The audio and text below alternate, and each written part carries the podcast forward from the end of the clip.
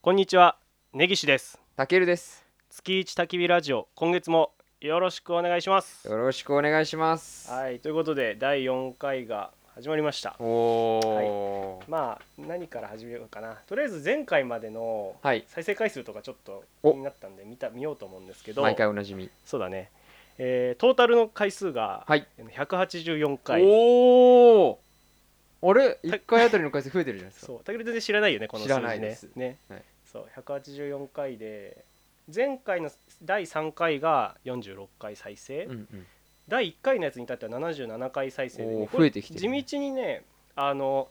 第1回の分がこの9月とかえ9月で聞かれたりとかしてるので、はいはいはいちょこちょこ全体的にはい上がってるんですよ、いいですねうん、順調に再生回数は上がっており ますはいありがとうございますありがとうございますということとあとあのお便りが結構来ましてそうですねこれは私も知っ てます来ましてねねお便りフォームっていうのを僕らのウェブサイト、はいあの月一焚き火ラジオのはいウェブサイトに設置してるんですが、はいまあそこに投稿してくださった方が、ね、前回もそういう、えーなんだ、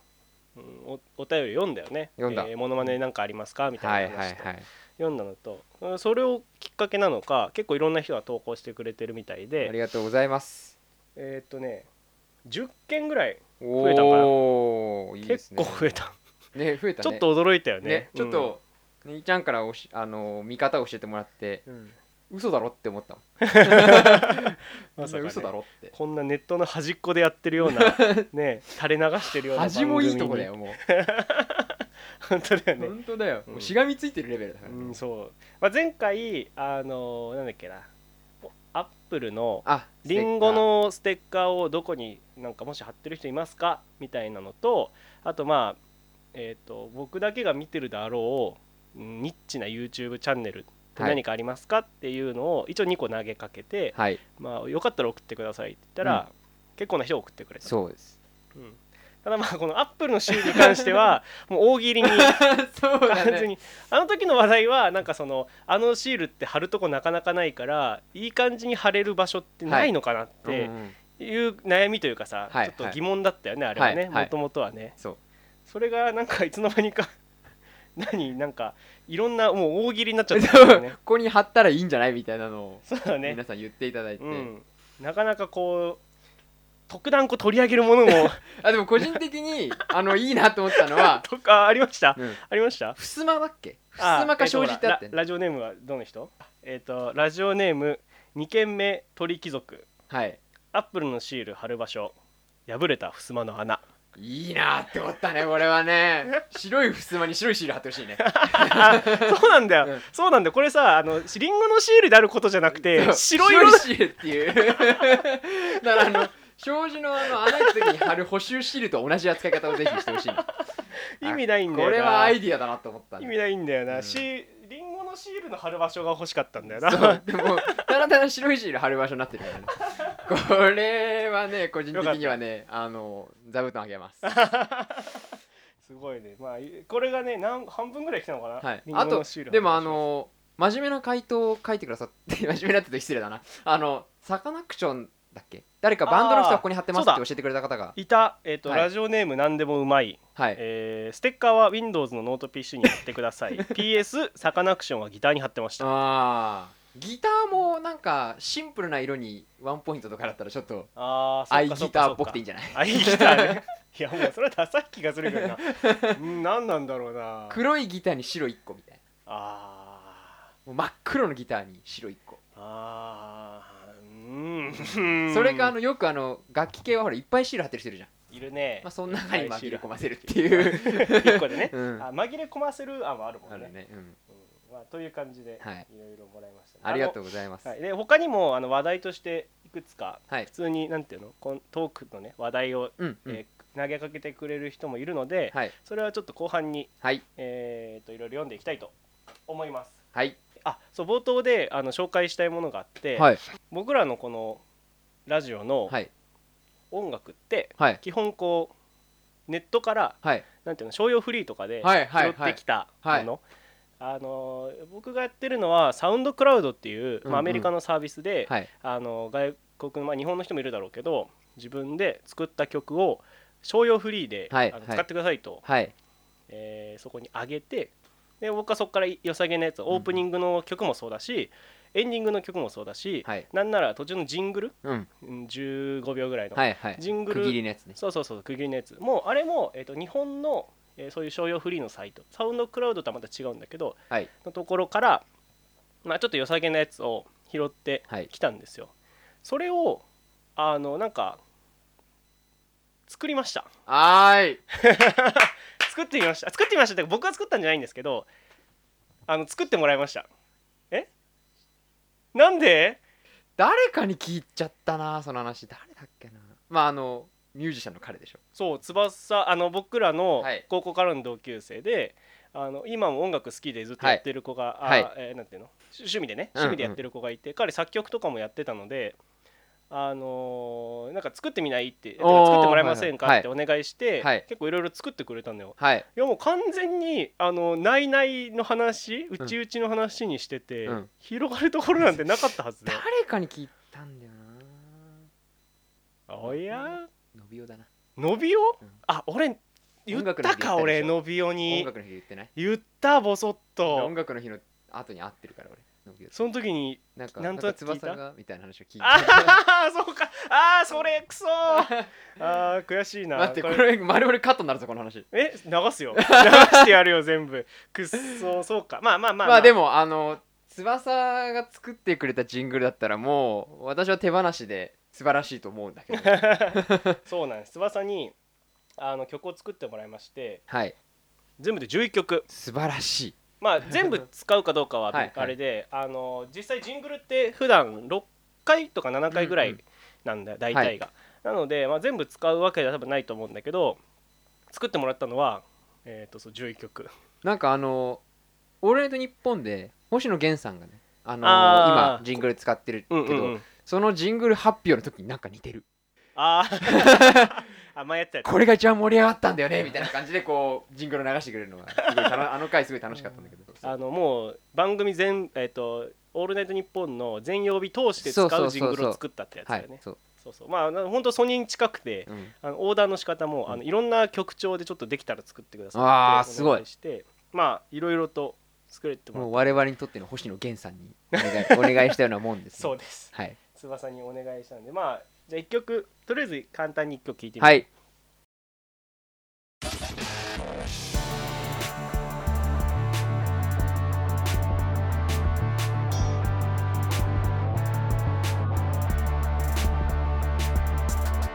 っていうね ラジオっぽい ラジオっぽいでしょ そうねまあラジオなんっぽかいでしょなんとも言える電波感がそういいねいいでしょはいあとはこんなのも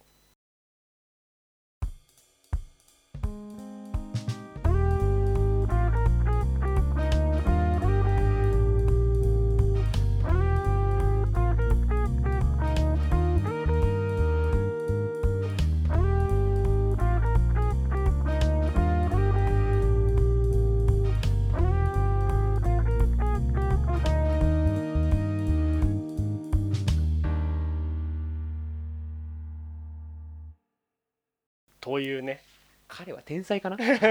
素晴らしいねすごいでしょなんか後半に聞きたい感じのそうジそンうグルそうであのなんか落ち着いた話の時にそ終うだねわるみたいなはいはいまあすごいそれからもう一個ぐらいはい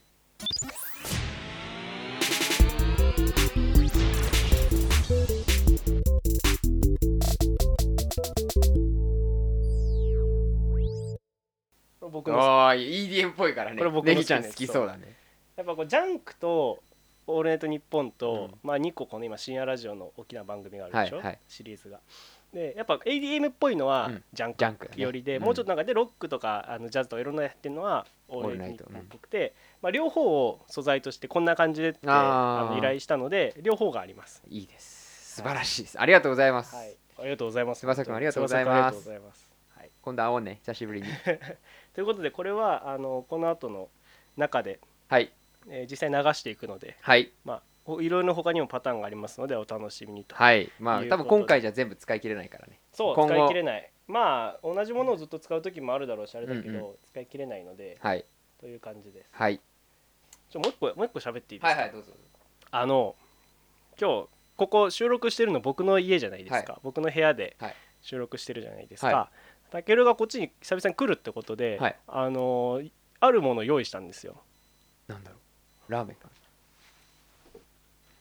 今ネギちゃんが取りに行ってますけど怖いですねこれは え何燻製アイスあおー 前回のラジオで出た第2回ね、はいはいは第2い回で喋った、はい最近僕がずっとよく行ってるもう週1ぐらいで行ってるんだけど、はいあの燻製はい専門の居酒屋さんうんでもう僕が大ハマりしたはい燻製のアイス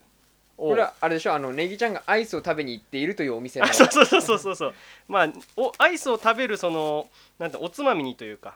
前座でお酒飲んでるんだけどおおすごい今ちょっと開けてみたんだけどこそれうすごい香りがこれよくあるあのちっちゃいさちょっとあなんていうの高めのプリンとかってさ、うんうんこういう瓶入ってるよ瓶入ねってるガラスの牛乳瓶のほんとちっちゃいバージョンみたいなやつの中に詰まってるでしょで味が、えー、とレーズンと、えーナッツがあって香りすっがごい香りが燻製の香りでしょ燻製そうそキうャンプしてるみたいそうそうそう煙のねあーいい香りするわいいよそうたけるはレーズン確か苦手だよねレーズン大好きだよんレーズン大好きだっけ俺好きだよレーズあれ誰だっけなレーズン苦手って言ったンのなんか最近ネギちゃんそういうのあるよねあ俺る俺にさ「たけるこれ苦手だよね」って言ってさ「俺それ好きだけど」みたいな おーのなんか最近よく聞くけどあれ俺たけるレーズン苦手っあてー僕レーズン好きですよじゃあそれ食うじゃおどっちでも両方食べたいのああじゃあそうだねせ両っか方食くべよっかうんそう食べてみていいですかいいよえっとなので一回うんアイスをうん軽くこう溶かした中にレーズンいっぱい入れて混ぜてでそれを燻製してネギちゃんこれスプーンがでかいね食べ食べにづらいおお新しい新食感でしょ新食感新感覚のすごいあーおいし燻い製おい本当においしいこれ何これ持ち帰りできるのこのアイスはこれはねあのお願いしますお願いしましたまあでもまあそれだけ通ってるってことだねうん、お願いしたいんですけどって言って「あじゃあちょっと便代とかもあるんで高くなりますよ」って「あいいですいいです」って言ってあの買ってきあの出してもらったこれうまいうまいでしょううまいあのね俺スプーンここから先入んないんだいけるこれうまいわなんかちょっと昼のラジオみたい紹介うんアイスの紹そ介うそうなんかちょっとたまに酸味があったりしてうんレーズンかないやレーズンじゃないでもすっごいアイス自体がまず美味しいそう香りもついてるとかじゃなくてあそう普通に美味しい、うんうんうんでもねおそらくねアイスはそんなにこだわってないと思うんだよねこことは思う、うん、なんか俺がそのよく飲んでる、えっと燻製ハイボールっていうウイスキーが匂い付けされてるのも、うん使ってるのはブラックニッカなのね一番安いやつ、あーはそれをもうやっぱ燻製の香りつけると全然変わるんだよね味がすごいそんな作ってみ、うんいやあーこれここがうまいさこれをねハイボール2杯飲んだ後に、うん食うんですよこれをうんもう最高 最高だよでもねぎちゃんねハイボール2杯飲まなくてもねアイス食べたら結構最高って言うと 思うアイスが入るとよりね、うんあこっちの方が燻製強いかもねナッツの方が多分ナッツ自体も燻製ちゃんとされてて、うんねあこれ美味しいうまいでしょ美味しいわそうなんかそのもしあれだったらもうつれ連れてきたいなと思ってたんだけどまあたける車だし、今度そこで収録する怒られる怒られるうまいでしょ あうまいありがとうございますこれうまい、ほんと溶けちゃうからちょっと区切っちゃお食べちゃうのう、うん、もはいということで、うはいアイス美味しかったでしょ美味しかったです 口の中すごい今まだ燻製香りでしょ、うんすそごいうなんすだごいよこの居酒屋さんはね食って帰ってくるとねもうずっと口の中がね幸せな香りで、ね、 包まれるのというアイスのご紹介でした、ありがとうございまおおす昼の番組お昼の番組みたいな ねはい、ということで始めていきましょう月一焚き火ラジオ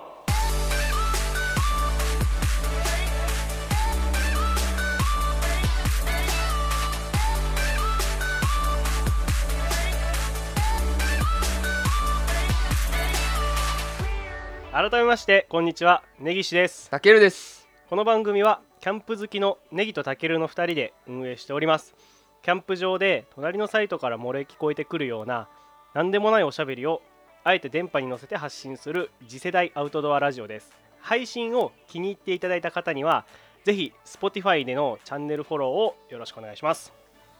は、はいい、ということでえっと僕9月の頭1週間ぐらい、はい、プログラミングキャンプっていうのにおおあプログラミングスクールかスクールはいはいそうそうそうキャンキャンプに引っ張られちゃ ってねそうあのテックキャンプっていう、はいえーなんていうのスクール名だかあーなのねはいらちょっと引っ張られちゃったんだけどステックキャンプさんからなんかお金いただいあていただいてないいただいてないいただいてないです大丈夫この番組で紹介するから、はいスポンサーじゃない関係ないです大丈夫関係ないですただ1週間はいもう月から日まではい7日間連続で、で朝11時からあ朝って言わないか、まあ、11時から、えー、と夜の9時までなんかもう合宿だね合宿うん完全に合宿の状態で7日間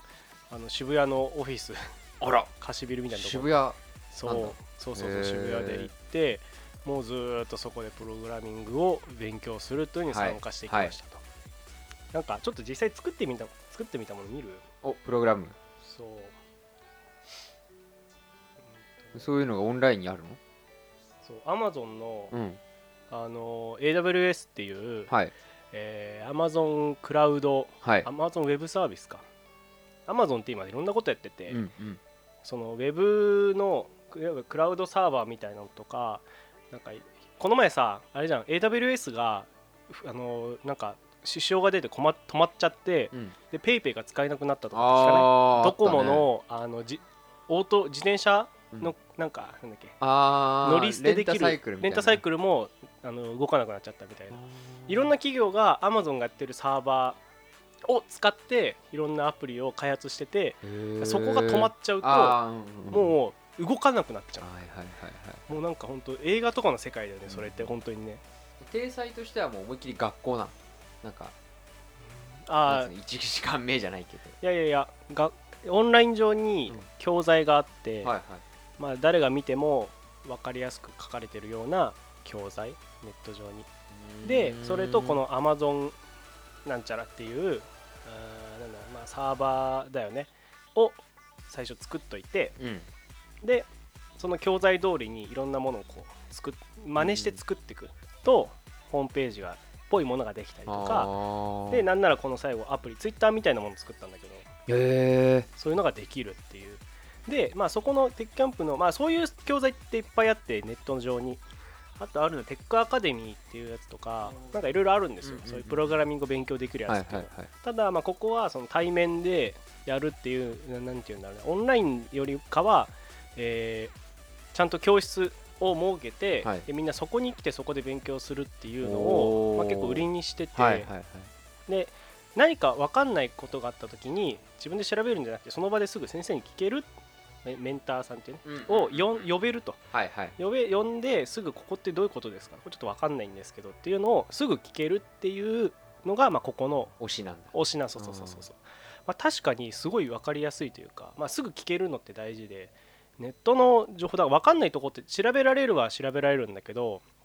結構大変なのよ調べるのって自分で分かんないところをねああそうだね独学で独学ってそういうことじゃん、うんわ本とか見てあれなんだろうこれ意味わかんないなっていう時はまあ自分で調べて、うんまあ世の中ってさそれをいっぱい、えー過去にわかんないって経験してる人がある程度こういうことでしたっていうのを、情報で残してくれるそう残してくれてるからまあそれを探しに行くのもいいんだけど、うんそれがさ自分の疑問とさ一部合ってるところもあれば全然合ってない時もあったりして、はいはいはいでそこのそれをいろんな情報をネットから集めてきてそれを複合的に判断してあここえこういうことなんだってこう解決するうんうんみたいなのが独学でしょ、はいはいまあそれってすごく時間のロスがあってもう若い人に聞いて自分の疑問をぶつけて答えてくれるんだったらそれが一番いいじゃん、うんうんもう単純にそういう思考、うんそのそれを、えー大事にしましょうということで、うんうんメンターっていう先生いっぱい作っといて教室行って、えー、と自分の席番号を分かんない時はこの番号の、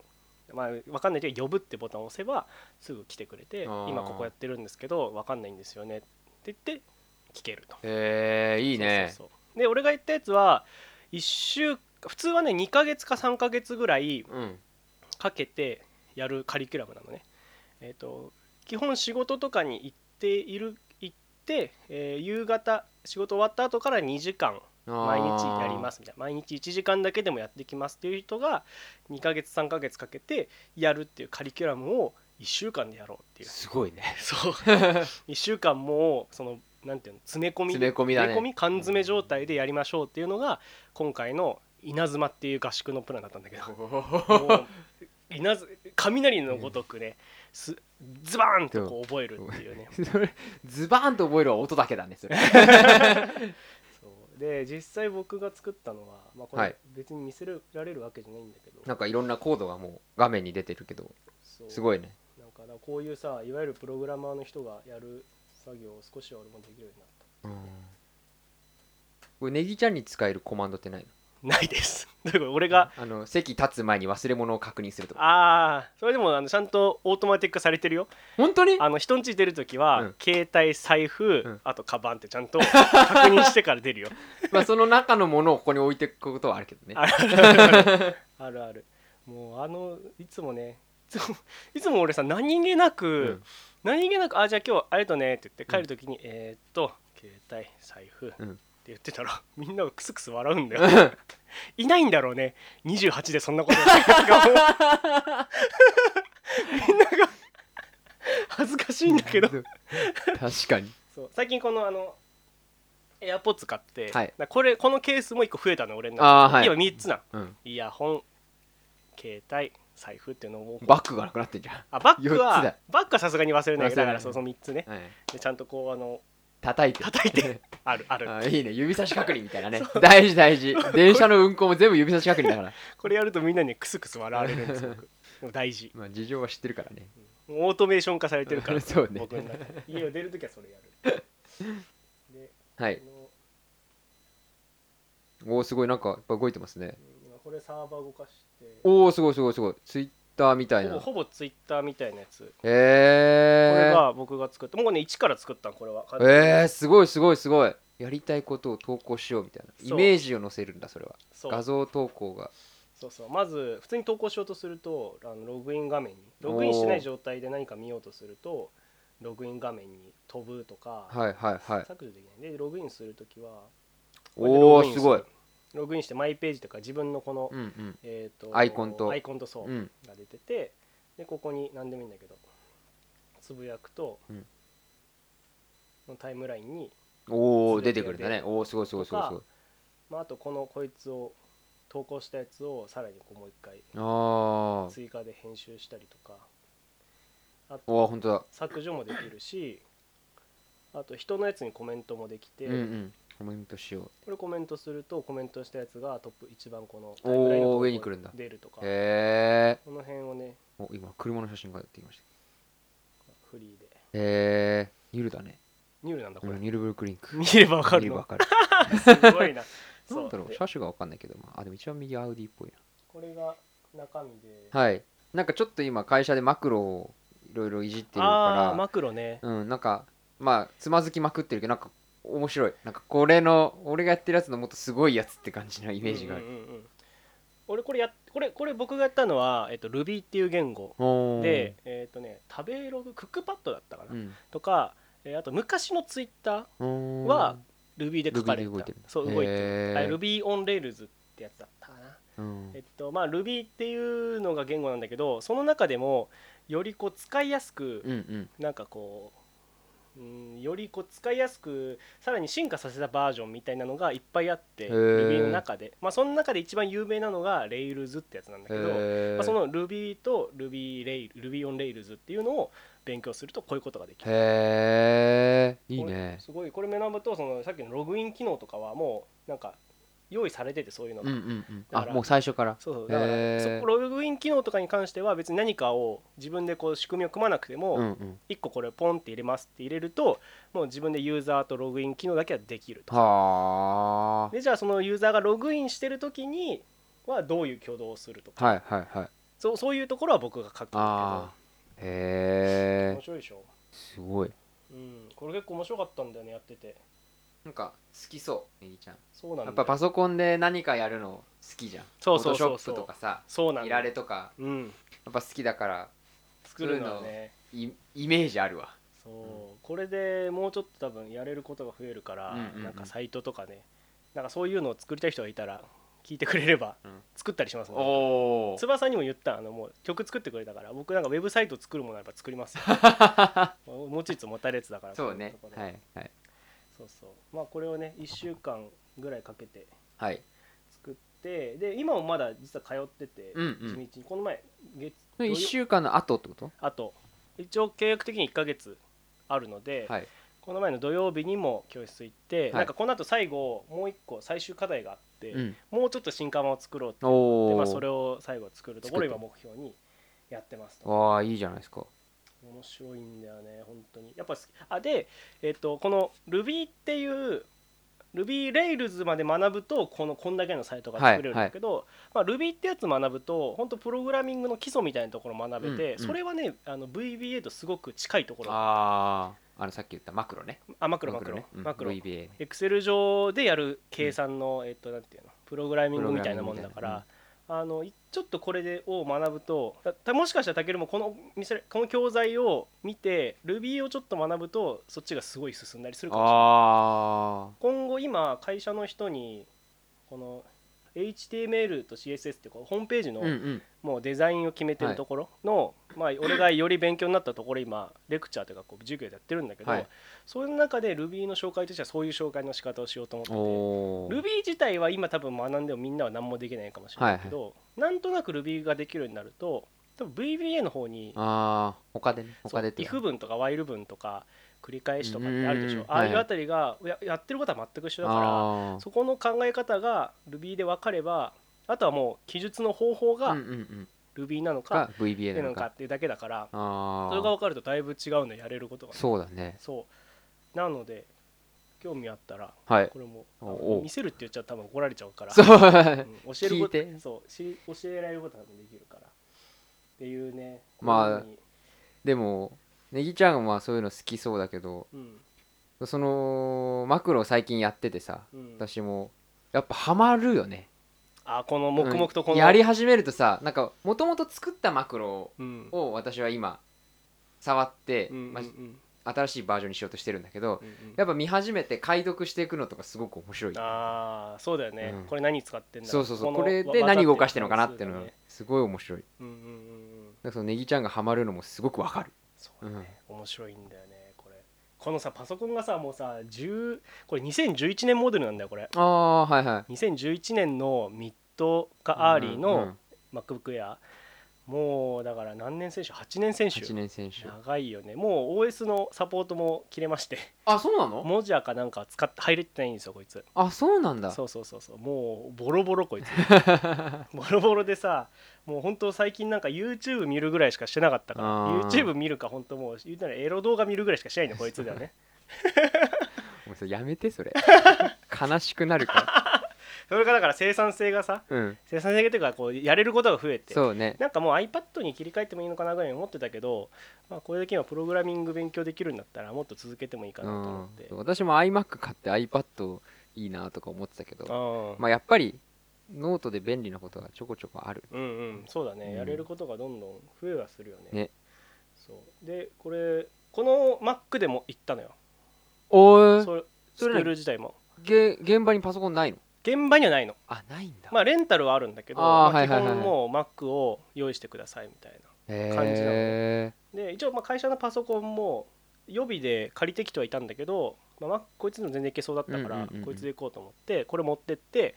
開いてやってたんずっと、まあ、全然問題なくできたんだけど、あの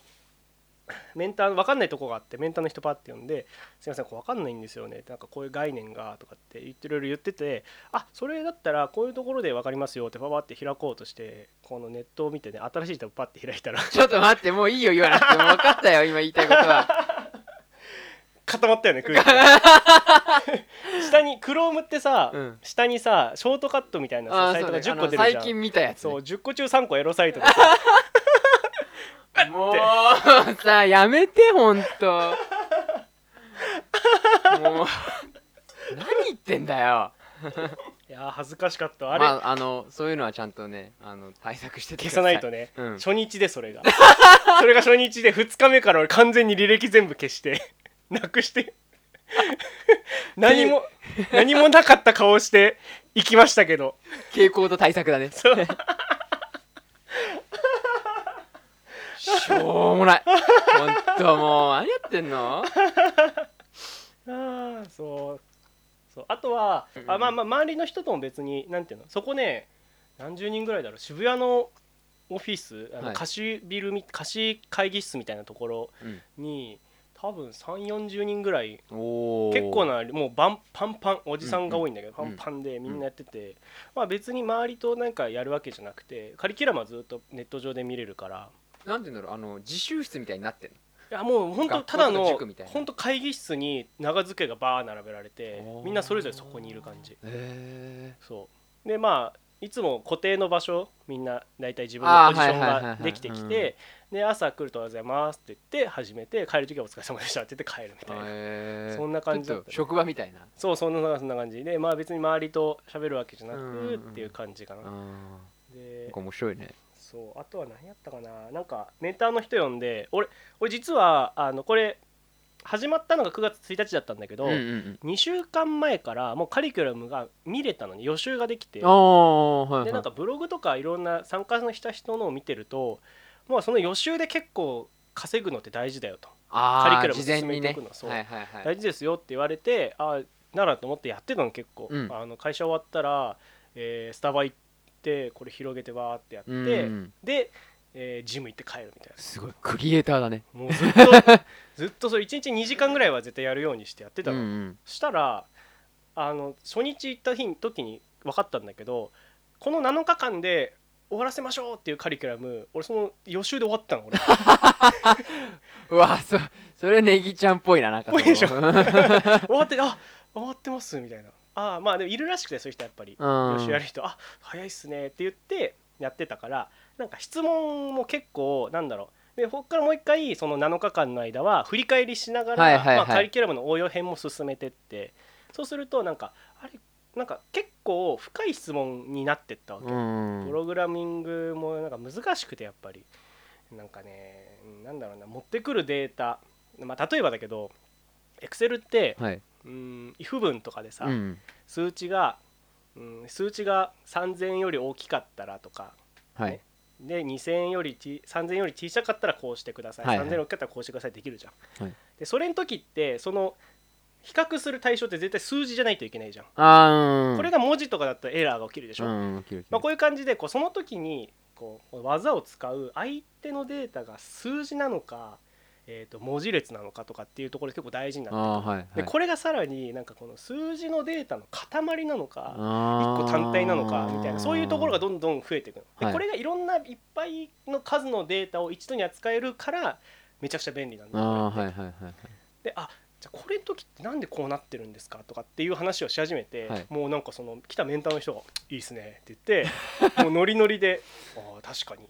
てでなんかもうそれってまあ分かんなくてもこういうものだと覚えてしまえうばんそれでもよかったりするねうんあもうこういう作動するもんだとあ動作的にははそういうもんなんですよって言われたらまあそうですよねって僕も納得して終わりでもよかったんだけど、はいその人はすごい真剣に考えてくれるのあああーでも確かになちょっとそれは疑問かもしれないですねって言ってやり始めてこれは20分ぐらい経って20もういいかなと思って俺いやーわ分かりました分かりましたもう、ここんな感じなんですねこれはもうちょっとあんまり疑問も解消しきれてないけどまあ大丈夫っすわって言ったら、いやちょっと待ってくださいって言って、うんなんかまた調べ始めうて、で自分のなんかパソコンでも調べてへー最後持ってきてるじゃん会をあおおあ助かったんでそれは、うんあやっぱこういうことらしいですよまるまるまるらしいですよあーそっかいや勉強になりましたありがとうございますって僕が言ったの、うんそしたらその人もいやこちらこそありがとうございますってなんかちょっとこうなんつうの知識の男の友情じ ゃないけど高いこのレベルでのこのやり取りをね、うんしてはいなんかこうよりこう知がためられたみたいな知識をを重ねられたみたいな感じができてうわ結構いいなとああいいね思ったらその後にメンターの人が「いやほんと助かるんですよこの時間眠いんですよだからこうやって質問してくれるとめちゃくちゃ嬉しいですそっ口かまあ確かにそのね長丁場だからそう合だ宿ねがねうんうん長丁場でなんかまああ時にはみんなそんなもう質問せず黙々とやる時間もあるみたいで眠いらしいんだよねあ ーそれだから眠いんですよなんかもっとありますか質問っていうなんかその知識の高めようじゃなくて眠いから俺を起こしてくれっていうなんかありますかって言われて何なんだろうなこいつはと思ってメンターの使い方がねそう使い方新しいねそう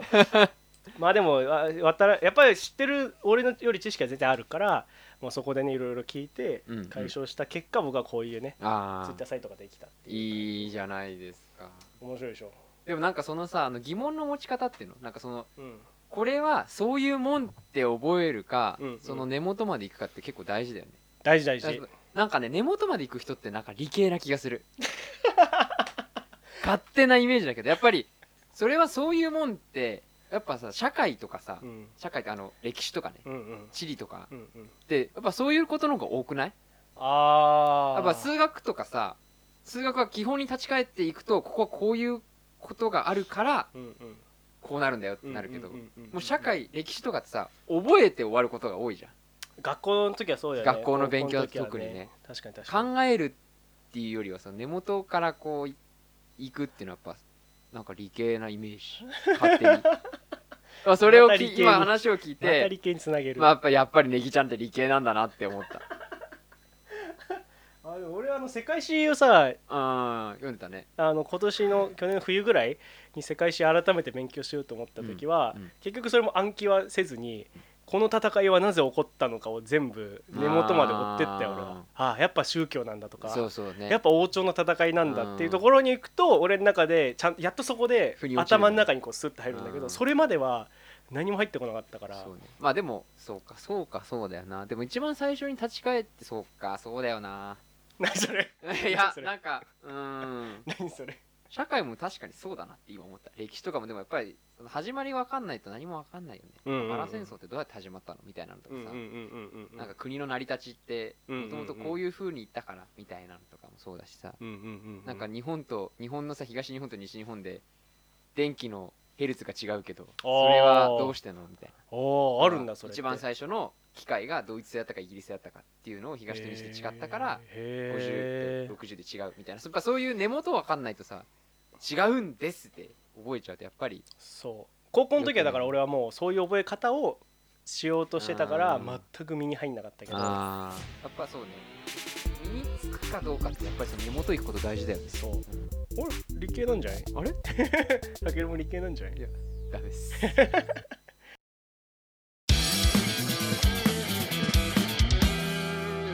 あのー、9月、まあ、8月の終わり9月頭ぐらいでですねあの旅行に行ってきましてうんうんあの伊勢神宮に行ってきたんですよああ伊勢神宮はいはいはいはいまあむ前からちょっと興味があって行ってみたくて伊勢神宮と出雲大社行きた行ってみたくてうんうんうんうんでまあ結局伊勢に近い方の伊勢に行ったんだけど、うんうんあの伊勢神宮ってあのーまあ、結局今日も鉄道の話なんですけど、うんうん伊勢神宮に行く方法ってまあ私あの東、まあ、関東圏に住んでるんで、うん東京から新幹線で名古屋まで行って、うんうん名古屋から伊勢神宮に行ったんだけど、う二んうん2つ行き方があって、うんまあ、1つは JR うんでもう1つが近鉄っていう私鉄うんうん近畿日本鉄道うんうんでどちらも名古屋駅から出ててうんうん同じ伊勢市っていう駅に行くうんうんうんでうん伊勢市って伊勢神宮に一番近い駅があって、うんうでんそこに行くんだけど、うんあのーその2つの2種類の生き方で力の入れ方が全然違うんですよ近鉄と JR でおその伊勢に行くため、まあ、伊勢方面に行く、まあ、いわゆる鳥羽とかさうちの三重県に行くのにもうそこにそこへの力の入れ方が違ってほうあのー JR はあのー名古屋からその伊勢に行くまでうん快速三重っていう電車があって快速がある快速がある4両編成の快速電車はいはいはいでディーゼルなんですよ電気じゃないはいはいはいはいはいで他の普通列車はもう1時間にまあか快速三重も入れてその伊勢に行くのにすごいあの本数が少ないはいはいはいはいはいであのそれと違って近鉄はもうすごい力を入れてるんですよもういろんな特急列車とかがあってそう一つの観光の資源としてはいはい近鉄はとてもその伊勢行きの鉄道に力を入れてるんですね。へえで名古屋だけじゃなくて大阪と京都からも近鉄は出てる特急列車が伊勢まで。だかはら伊勢とか鳥羽とか賢島とかあの辺に行くルートはもうすごく近鉄が力を入れてるあ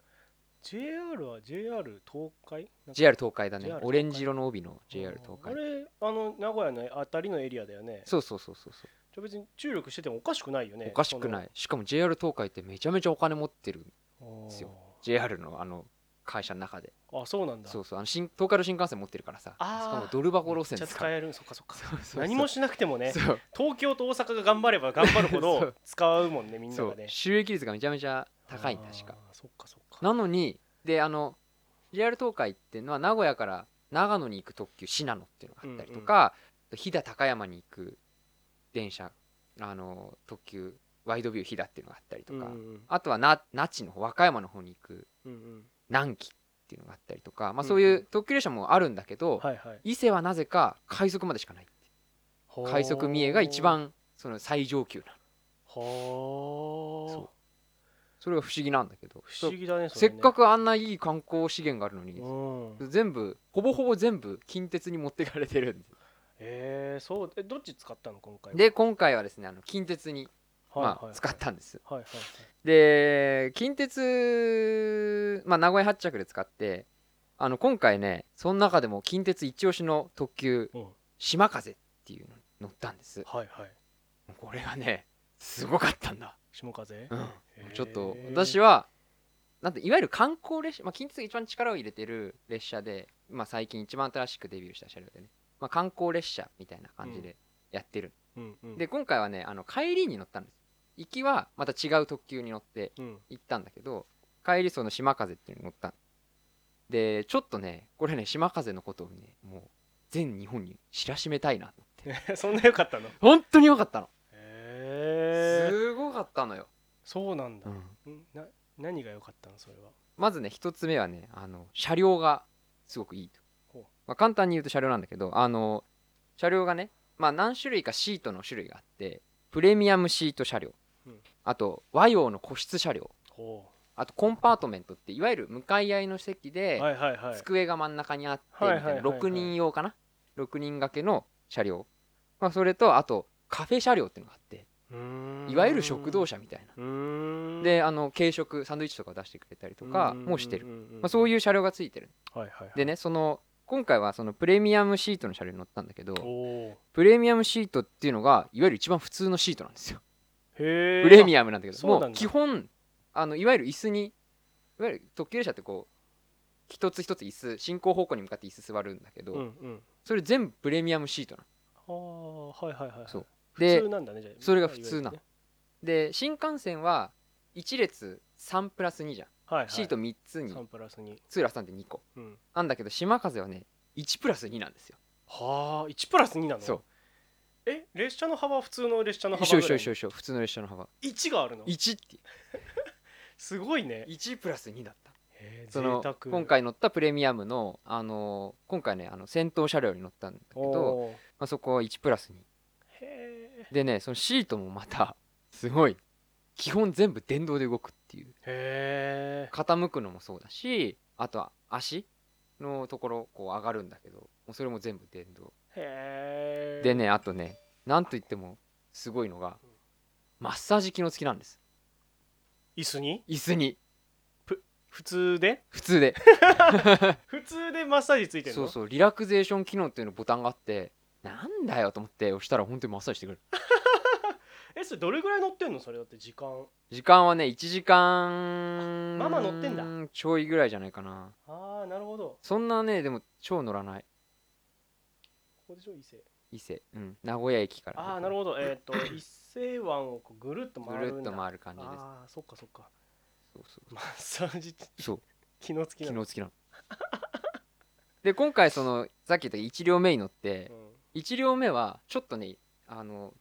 床の高さが高くなっててうん、窓がすごく大きくてあーで前はあの展望みたいになうって、ん見えるんだ、そうそうそうそれがねもうすごく眺めがいい うん、でも走ってるところが伊勢から先賢島までってやっぱ海沿いとか走るんだけうど、んうん伊勢から名古屋の間っていうのは結構普通の区間あなんだよねそうなんだ田んぼとか海沿い走んないんだよねこの湾沿いコンビナ走らないのそうそうコンビナートとかある四日市とか通るからさちょっと内陸寄り走るんだよねあそうなんそだうそうだからまあ景色が特段すごくうんうんもうパノラマビュー海みたいな感じではなかったけどまあでもあのすごくね窓が大きくて気持ちよかっすごいねたよかった二席でマッサージチェア付きなんでしょそう桟敷の月でねあのーまあすごくいいことばっか言ってるんだけど、うんまああのー一応マイナス面もあって、うん島風っていうのは島風特別車両料金っていうのが上乗せになるんですああ乗車券特急券プラス島風特別車両料まあそ金、りゃねそりゃそうだわなまあプラス1000円1000円 大したことないんですけどそ1000う円え待って今のそのプレミアムにするのにってことうそう大体1000円ぐらい1000円か1500円ぐらい安っ安い安っそうそうそう安いえー安くない安い1500円かなまあでも1000円から1500円ぐらい1500円安 っまあ使うよ、すごい、ね、それであったらねそんなにいいんならえ何それプレミアムって言いながら全然安いじゃんそんなそうのそうそうであのーへちなみに乗るとねあの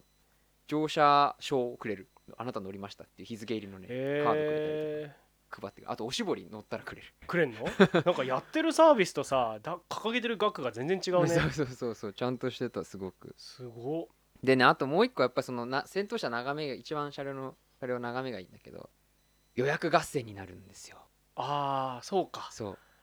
特に前の方の席はそうかそうそうで1ヶ月前から予約できて10時から、まあ、ホームページああでできたりできるんだけど今回あの予約開始から、まあ、10時ぴったりから、まあ、いわゆるあのリロードじゃないけどうんうんうんうんやりだしてうんうんうん5分後に僕はページに行けたんだけど5分後の時点でもう1両目は一番後ろの2席以外全部埋まってた、へーラッキーだって一番後ろの席だけあど取れたんだ取れたそこがあーもうだからすごいもう人気すごいちょうどね日曜日の帰りだったしあーまあそういうのもあるんだろうけど一番人気のところだねそだうねめちゃめちゃ人気だったみたいで、えーよく取れたねそれはそようかラったねッまあラッキーだったまあ気合い入れて行ったんで、ーそうそうそうでまあ今んとこ紹介しただけなんだけどもうね個人的にそういう観光列車ってあんまり乗る機会がなくて、うんうんまあ、新幹線とかは乗るけど、やっぱこの観光に特化してたみたいなすごい力を入れた電車ってのあんま乗ったことがないんだけど、うんうんまあね快適だしうんうんもうサービスもいいしうんうんすごく楽しかったの。で電車自体もあのやっぱ新しく作った車両だからなのか分かんないけど遮音性もすごく高くてうんめちゃめちゃ車内静かなのうーん揺れも少ないうし、ーんあもうそういうところもねすごく良かったなあと思ってえーそう近鉄で近鉄そう近鉄おすすめよ島風へーでねあの帰り道にやっぱ乗ったんだけどうんこれ一つちょっと気づいたっていうかまああのー帰り道に、まあ、そういう電車に乗るってやっぱその電車自体もねアトラクションじゃないけどうんうんうん観光になるんうんだよねうううだからなんか最後の最後まで旅行を楽しめるだから名古屋駅に着くまでもああそういうことかめちゃめちゃ楽しめるの移動がねそうそうそう移動そうがその単なる移動じゃなくねそうそうイベントになるってことねなんか今までやっぱそういう電車に乗ってそういうあのー感触感じ感覚はあんまりなくて、まあ、新幹線乗ってもさうんやっぱり新幹線って楽しいかって言われたらさ、そうねうんまあ駅多分大阪行ってうん帰ってくる時はもう大阪のホームであ終わりかってなるよねそうそうそう終わりかってなるじゃんなるよねもうやっぱり乗ってから始まる感じだよねへえここはあこれか2両いにあそうそう2プラス1へえすごくいいでし一ょはすごいいいなこの1って感 じゆったりだねう、そうそうそうそうそうえー、まああのー鉄道ファンとしてやっぱ見れるシートは全部見よ うと個室見に行ったりあ見て見に行ったりとか、まあ、通通ってねあこういう感じかと思って見たチラッチラッりチラッチラって見たりと かまあコンパートメントとか通ったりあーもちろんカフェ車両も行ってあああカフェこんな感じかなんつってーこれは何普通になんていうの特に席が決まってるとかじゃなくなくもう本当にお店みたいな感じでああの使えるってことそうそうそうそううんでもあのなんつうのちゃんとウェイトレス店員さんみたいな人がいてまあいろいろ出してくれたりとかさうーんでいいねもう我々いた時はあのもうそこは全部埋まっててあー待ちですみたいなこと言われてはいはいまあ待つここで立って待ってるんだったらいい椅子座った方がいいなと思って そうそうそうそういうのがあってえーそうとっても良かったんだけどすごいねあのーさっきさそのチケットの超大変だったうん超大変というか、まあ、あのすごくすぐ売り切れたって言ったじゃんあのーまあ、少しチケットも高いし、うん電話で予約でねあの電話じゃないネット予約もすぐ埋まったからさ、うんまあ、みんな乗りたいわけじゃん、うんうんせっかくなら島風の一番前みたいなうんまあ私もそうですよ元取ってやろうぐらいの気持ちで行ってますようんうんであのーしたらさびっくりしたんだけどさすっげえみんな寝てんのあ ーそうか乗ってそう1両目のその一番前の人が寝てたのは俺はちょっとショックだったよあーショックだなどけよって言いたどくけなよるっねて変わってくれよと思うねそれは、寝るなら後ろも一緒だろと寝ちゃうんだ、寝ててさなどうやって撮ったんだろうじゃあやだねそうショックだったよ俺はそれ なんかもう全然違うルートで撮ってんのかなじゃあうチケットっんてでもまあまあ多少のロスがそのネットの時にあった可能性もあるしねあーまあまあまあしょうがないんだけどそれでもはだからそんな爆ゴミの中でさやったーって撮ってる人はさそうそうそ寝る寝んだ、ね、てんのまあでもほらいるからなそういう人あの2秒あの iPhone でさ、うん棚田の写真パシャッとって満足な人もいるから 座って満足しちゃったんだよなそう一瞬そうそれまあ誰かは言わないけどその棚田いるからねそういう人がね棚田めっちゃ回ってるけど、うんもう着いたら本当 iPhone でパシャって写真撮ってよし満足っていう人はいるから いるからねあ席のあのおじさんとかがこっちから撮るといいよって言われるとちょっとうざいなって思うみたいなことを言ってましたけど前 そんなことしたんだ、うんうんって聞くんだけどなんかもういいみたいな感じの話は前聞いたような気がするんだけどあー楽しみ方はまあ人それぞれかもしれないよねそうそうチケット取ってもうの座れたことで満足したのかもしれないしねそのおじさんたちはそうでなんかまあ我々私もあの乗ってねやっぱりまあいろいろ見てまあなんかいろいろ食べてやっぱいいシートでねいい景色見ながら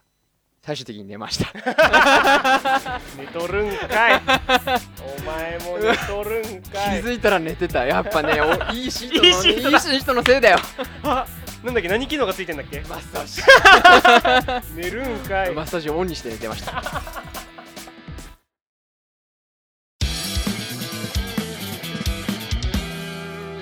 えっとですねたけるにはちょっいと聞きたいなと思ってたのが、はいはいはいでそのねプログラミングのさはい勉強を今回してて、うんまあなんかそういうなんだろう完全に決めたわけじゃないけどそういう仕事も方向性としていいなと思ったりとかはしたわけ、いいね、うんまあ、楽しそうだったもんねさっき話してた時そうもそうそうまあだから完全に決めたわけじゃないけどなんかこう転職というかねうん道としてそういうのを考えても良いかなと、はいはいはい、まあちょっと思った時に、はい俺ってさ仕事自体はさかなんだろうな自分の好きなことをやってるという感じの職種ではないはい難しいな、言い方が、うんあまあ僕がいる業界ってすごい、えー、とメーカーで金属系でうーんと全然今まで知らなかった業界うんで、まあ、やってることはフォトショーいじったりいられいじったりとかしてるから、はいはいまあ、なんとなく今までやってきたことをぬではあるんだけどうーんなんだろうなこうそれをを仕事にしたいと思っていたわけではないあーけどまあ、結果いろいろ就就活してる中で、はいまあ、僕のこういうなんかなんていうの特技をはい見つけてくれて、うんうんまあ、そこに収めてくれたはいみたいな感じだからなんだろうな改めて今ここで俺今後人生で何をこうで食っていくのかみたいなのを、まうあ、んもう一回考え直してるところではあるんだよ。その時にまあたけるは結構自分のさ趣味の趣味まあのそうとねいうか好きだったものの業界に行ってるじゃん、はいはいまあ自動車系でそうそう自動車系のとこ行ってるからさ、はいそこで働くってさどんな感じなのと思ってあーまあ個人的に、まあ、自動車好きで自動車系の、まあ、自動車関係の会社にいるんだけどやっぱ趣味と仕事の好きは多少ちょっと違うなっていう面もある、うんうんうんうんまああのそれはまああるんだけどでもねやっぱりね趣味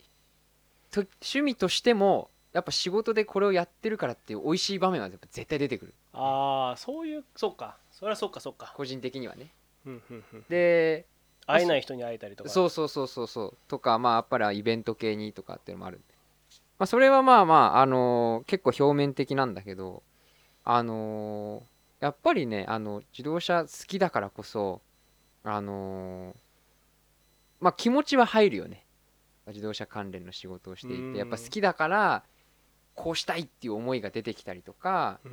んあのー好きだからこそなんかそういう大変なこともっていう すごい ありがちなことなんだけどまああのその大変なことでも別に空なくやれるそうそうそうそう楽しくできるのはあるうんっていうのはある楽しくねそうそうそうそれはね間違いないかなと思ううん、なんかね今俺が考えてるのはなんかなんとなくこうやってさラジオやったりとかさ、うんうんブログやったりとかさえーっと自分のだ多分好きなんだよねこういうことやるってことは。パソコン系でなんかうんサイト作ってみたりとか、ね、そういうのは好きなんだけどそれってまああくまでもさ趣味の範囲でやっててさうん別にそれをさそれが、まあ、なくったって生きていけるというかさうんただ仕事にするってことはそれをさこうなんていうのうーんそれにこう乗っかる捕まうるんなんて言えばいいんだうろうな、んまあそうねいいことも悪いこともそれにうん、なりわいにするわけじゃないですか、そこって多分さこの求められるレベルも変わるし、うんうんうんなんかこう楽しんでやれるところの範囲を超えていくはずだからあ絶ー対に楽そうしだいねでなんとなく自分のやりたい範囲でやったところを絶対超えてくるじゃん、うん努力のとか学ぶところがうんう、んうんなんかその辺をまあ別に不安があるわけではないんだけどまあなんかそういうところってたけるってなんか感じるとかあったのかなあーやっぱりその新しいこととかさ、まあ、知らない、まあ、自動車の中でも知らない世界にこう足を踏み入れていくっていうのは結構あったし一番最初、まあ、部署が今もか今2つ目の部署なんだけどうん特に今の部署の方は、まあ、やっぱりもうちょっと、あのー自動車関連といっても今までは自分が足を踏み入れてこなかった世界の自動車関連そうだよねそうだよねやっぱり最初はまあ大変なんだけどま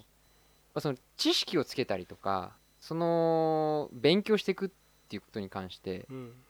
やっぱりねあのーなんだろうなし趣味に近いんだよねああかぶるんだ最終的にそこ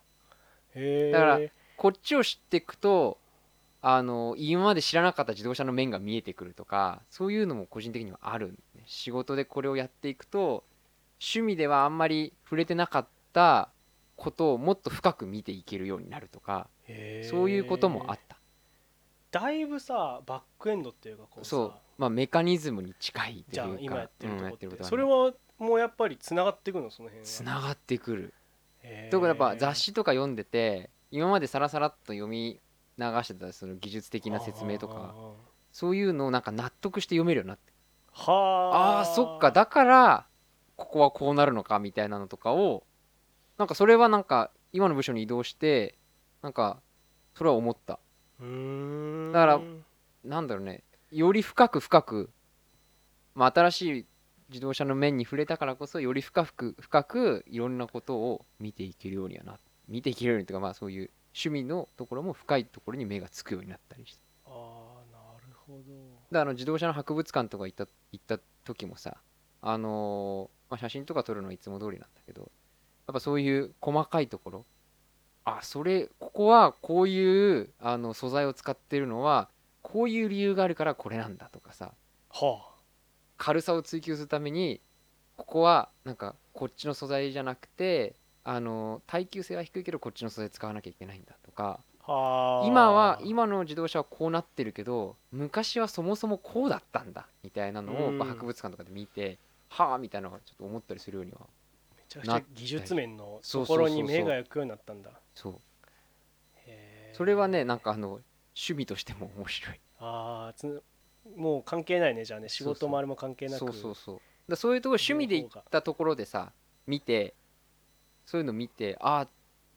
あのーなんて言うんだろうなあのー仕事で逆に生きてくることもあるうーんそうなんか基本、まあ、さっきの話じゃないけどその根元に立ち返ってくるともともとこうでこういう進化を遂げてそこからこういう亜種が生まれてみ たいなんじゃないけどそのでもやっぱり根元はここなんだみたいなのとかをやっぱ勉強あーし趣味として勉強したことが仕事に返ってくるってことも全然あった。へえと思うあー面白いなまあだからやっぱその自動車を見る視点っていうのが一つ増えた俺としてはあー今の部署に移動して、なるほどねやうんっぱだから業界業種と業界ん違うな職種と業界ってまたちょっ違うあー言い方するのかなそうね俺どっちかというともしかしてやりたい働き方としてはそういううんプログラムとかを使ってみたいなはあるけど、どの業界とかとあんま考えてないあーそれまた違うのかなもしかしたらそうだねたけるはさ車の中業界の中でこれっていうのはあんの最終的にこういうことを車業界に関わりながらも働く働き方今だからう1ん個目の部署と2個目の部署全然違う違じうゃん、やってうることがんそういでもやうっぱりあの2個目の部署の方がすごい深いんだよね世界が技術系の部技署の方術系というか、まあ、技術面に触れる部署はね、うまあ、そっちをこうもっと掘っていきたいなっていうのは自分では思うんうーんそうかそうそうそうまあそっちがだからなんか面白さにはまっちゃった感じ、ああまあ向いてたんだろうね、うんじゃあねそっちの、まあ、元の部署はまあそれはそれであの仕事しこれが仕事で良かったって趣味に生きてくることすごい多かったけどなんかそれこそあのね雑誌とかに出てくるような会えないような人に会えたりとかさうんそういう人にと直接話をして一緒に仕事するとかそういう面があったりとかもして、まあ、個人的にはそれはもう自動車ファンとしてはすごいうん胸熱なうんうん感じだったんで すけど、胸熱だねうん、そういう瞬間だったけどやっぱそれとはまた違う良さが今の部署にはあるかな、うんまあ、意識的なもので言えばもう純粋にやる気の出方が違うかなあだあからもう今自分でも就活の時って自動車関係と まあ別に誰が聞いてるか分かんないからいいけど鉄道関係とあともう一つ航空を受けて、んで鉄道関係はもうあのー面白そうだと思ったし、まあ、鉄道を作る会社に行って、まあ、半分ぐらいはあの工場見学に行きたいがために行ってたんだ けどでもやっぱりそっちの業界に行ってたら行ってたでまあ好きなものじゃんだから多分それなりにできたなとかって思うんだけど、うんあの航空業界を受けた時に空港とかも受けてたのようんうんうんうんあのー羽田とか成田成田とかそそこは飛行機もあの機体とかそういう技術的なところは絶対面白いと思うし運航とかってすごい面白いと思うんだけど空港を運営するってなったらまたちょっとこれは気持ち入んないからよかったな行かなくてとあーかちょっと思ったりはしてるそうだよね対象がちょっと違うもんねそうそうそうそうやっぱりえ俺はその車っていう、まあ、物体とか部品とか鉄道もあの、まあ、運行のことも面白いけどやっぱりうん作るっていうのがすごい面白く思ったし、飛行機はやっぱりその本体そのものうのんところが面白いなと思ったから、そうだね車輪がついてない興味が持てないんだそろうそううそ うねそうそうだから船は持たないから船は 興味持たないね だからそういうのがあってまあそういうところそれぞれ行ってたら面白かったなと思うけどやっぱりでもこっちは興味絶対出なかったから行かなくてよかったっていうのもあるああ今思うんだそれは思う思うだからそこは絶対行っても気持ち入んなかっただろうなって思うへえいや逆にさ、うん今の仕事でさうん興味ない時あったのその熱が入んない時ってあったの今まで今の仕事で今の仕事であんまりないねあないんだ、うんやっぱ基本全部車関わってくるかそうらそうそうそうそうもそううどれもも全部知識にはなってくからそうそうそうそうそうあーもう会社の引っ越しですら面白かっ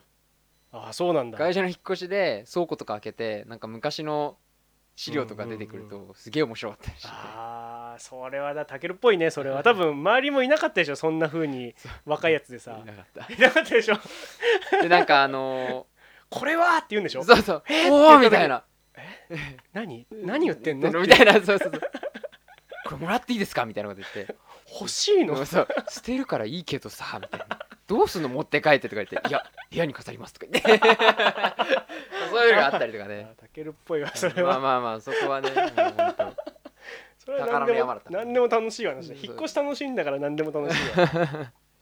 まあでもネギちゃんはそのプログラミングそんな合宿でさ例えば11時から9時までやってさしかも仕事から帰ってきて2時間家でもやってたとかっていうそんなに熱中してるんなら楽しいんじゃないと思うそうだねいやそれ思うそれね思うすごく一つ心配なのはネギちゃん飽きやすいっていうのは心配だけどそうこれ がねただねまあいろいろし今調べててウェブ業界はもういろんな言語をどんどん覚える必要はあるんだっていいよねいいねそういう意味では 新しいものに触れる新しいものがでもどんどん増えていそくのブログやるとかさ、うんそのラジオのあのもともとのもともととかラジオの立ち上げの時とかもさやっぱり構想自体は前からあったわけじゃんそのブログなんかも前からやってるしさ、うんうんうんネギちゃんその興味を持ち始めた瞬間っていうのは結構前なわけだからさ、うんうんやうんっぱこういうの向いてるんじゃないかなって思うけどね、だかうんうんうんうんうんらそのフォトショーなんかも長くやってるじゃん そうねいられとかだからそのパソコンに触れてパソコンでこうクリエイティブなっていうかなんか作り出すみたいなのは向いてるんじゃないそうなんだよね楽しいんじゃない、確かに今の会社の仕事でもそういうのは楽しいうん、そういう系が意外と意外とコンテンツ作る方が俺には向いてないのかと思う時もあるしねあこうー側を用意するのはいいけど中身は中身はなんか会社のやつもそうそういう仕組みとかをデザイン調整したりとかねなんかみんながやりやすいようにこれ用意したらもっと効率上がりますよねみたいなのを持ってきて入れるのは好きなんだけど、いざこう記事を書くっていうのがね意外とね会社の仕事でもねあー手が止まってね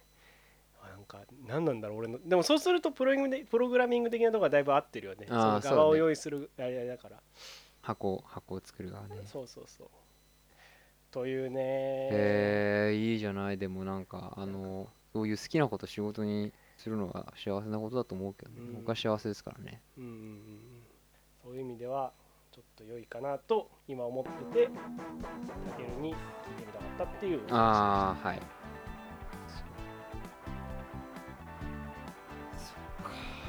というお話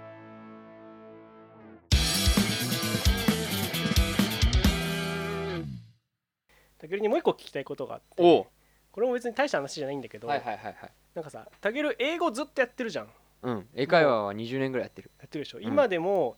自腹でっていうと言い方が変だけ自ど腹だよなんていうのだからもう親のさ教育とかからはああそうね外れた後も自分のお金でもううんずっと行ってる英会話教室に、うんうんしかももう、えっと、今全然違うところに住んでるのにそう地そうそ元うの熊谷にわざわざ帰って、うん週にあ月に月2回だね月2回も受けに行ってんでしょ月2回ずっでとやってんじゃん1回2時間1回2時間うんやってるね、で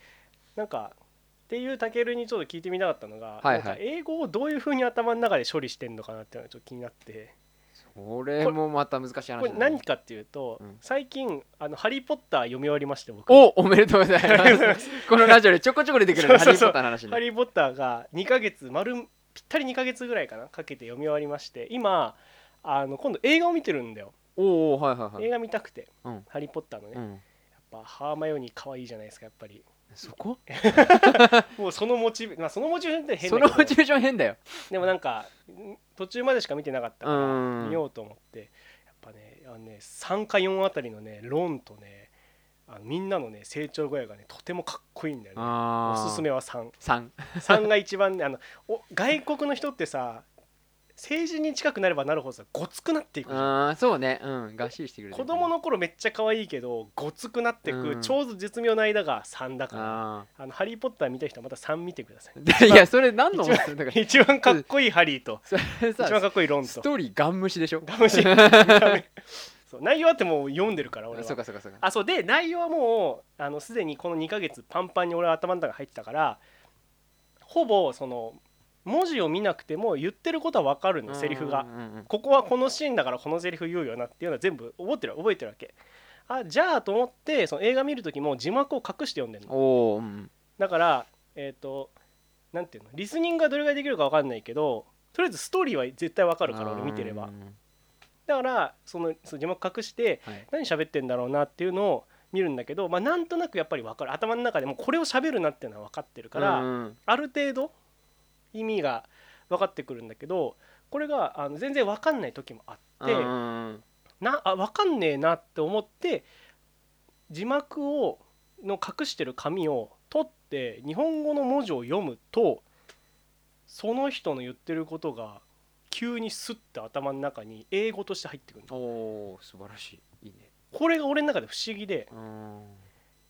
え言ってることも分かわるかるわかるうんわかるわかそれまでん発音がどこで1単語なのかねる、うん1ワードなのかさえわからない短いセンテンスが「わらわら」って言って「えと思って 「あっ?」つってもう一回戻して10秒戻して聞くんだけどわかんなくて「えっ?」て思って字幕をペッて外して日本語が一緒に流れた時になんかねその言葉が全部ちゃんとつこながってくるうんだスッスッスッスッって入ってきへてーわかる時があってうんうんうんこれ不思議だなと思ったのそれ不思議だね不思議だよね何で理解してるんだろうそれねそうなんだよそれな んか日本語で理解してるんじゃないかなあやっぱそうなんかうん日本語で理解そしてるんかねな気がするうんでもやっぱりその日本語を見て思いつく英語とか頭の中にその浮かんできた英語で連結させてそうそれがその言ってる言葉が、発うん合ってくるんじゃないかなと連結してんのそうだからこれこういう感覚が不思議で俺の中でうん今までの中でもね不思議でそうあ前はあのほら英語字幕で英語うん言って文、たねそうで見てたりもしてたけど今回はあのアマゾンのさ映画ってさ古いやつってあの字幕今は新しいのか分かんないけど字幕版と吹き替え版変えら切り替えができなくてうんもう字幕版は字幕版としてしか見れないんだよ、うんうんうんうんネットフリックスは全部変えられるんだけどめんどくさいだから日本語字幕しか出さないから、うん本当はね英語字幕のうんうん英語をうん声で聞きたいけど、うんでやってたらなんかそういう感覚に乗って、あーだから例えばたけるはそうだから要は多分そうじゃんあ日本語頭の中で何かを言い英そう語っていをうそう日本語に変えてなんかどういう思考してるのか分かんないんだけどあーその辺をたけるはどうしてんだろうなと思って。なんか、まあ、もちろん思うのはあの日本語で理解しようとすると多分ねあんま頭残んない気がするんだよねほうほう英語は英語のままあのその英語として理解するっていうあ英語は英語のままね絶対その方ががいいと思うんだよね、うんうんうんまあ、そのためには多分個人的には言わないと覚えていかないと思うんだよね英語って喋るうん、口から出していかないとうん言った単語しか聞き取れない気がするのうんそのままだ言とったってうんまあ、うん今のままだとそうそうそうそう言ったことがあるなんかさ文字だけ見ててもさやっぱ発音ってなんとなくしか分かんないじゃんそれ実際言われた時にあってならないと思うんだよね頭の中うんうんうんうんだからその言ってを頭の中でこうなんつうんだろうな頭の中にこうずっといる言葉が喋られた時にそのまま理解できればそれはベストだと思ううんまあ日本語を介さずにってことでしょそうそうそうまあそう英語で英語でね英語と英語であー小学校の時とかもうなんかどういう勉強方法だったのたけるってなんか喋ってたのそれそれをおすすめするってことはあのねあの喋るのをおすすめする理由は予備校の時にあってほうあの大学受験の予備校行ってた時にあのよく夜、まあ、10時ぐらいまで確か予備校にいたんだけど最後の30分ずっと音読してたんですよ一人でへーあの塾の中にまああのコーヒー出してる休憩所みたいなのがうあんっうて、んその夜の最後の時間って誰もいないのそこうんうんうんお昼時とか夕方はいるんだけど、うんうんいないからそこに一人で行ってずっと英語の文章を読んでたのなんかその問題かなんかのやつそうそうそうあの英語の長文とかで出てきた英文をう読んでたのずっとででその英文を読んだだけで意味が理解できるぐらいまで読んでたではあ1枚の紙を10回とか20回とか読んでたもうい1回やることに印つけてたんだよね確かそれは覚えてる正の字で印つけてたの覚えてたんだけどそれを何回も何回も読んであのー読んだ時にもうそのまますぐ理解できるぐらいあーっていうなのるをほどやってた日本語に変換とかじゃなくてそのままもうそのままスッていってくるそうそうそうそれだからその長文の問題を最後その問い1から問い2までと解くとかじゃなくてもうその文だけを文だけけをただ読んででやっぱりその時に、まあ、予備校の先生ってやっぱその文の構造とかってよく教えてくれるのうんうんここに「ざっと」があるからなんとかででこの指示語はこっちを表しててみたいなでこことこことここに「アンド」があるからこの3つの単語は並列だよはねいはいみはたいいはいなとかっていうのをはいやはい教えてくれるからそういうのをメモしてある紙を読んでたのだからその文構造も含めて読んでいくと結構わかりやすかっあたーそなうメモが入ってたってことそうメモ入ってた長文のやつにそうそうそうそうなんかこ記号かなんかで入っててそうそうそうそうそうだから視覚的にもその文の構造を情報を得ながらずっと読んでたんだ、そうそうそうそうはーそれはねすごいあの試験の時も勉強になったしリスニングの時にもすごい勉強になったのを覚えてるやっぱいろんな単語に触れるからいろんな単語を喋るからすごいあの良かったなって思う音読か音読一番ねいろんな人がおすすめしてねいろいろんな人がやらない やつ、それねう、ん、よく聞くって聞思うくでしよょ、ねうん、や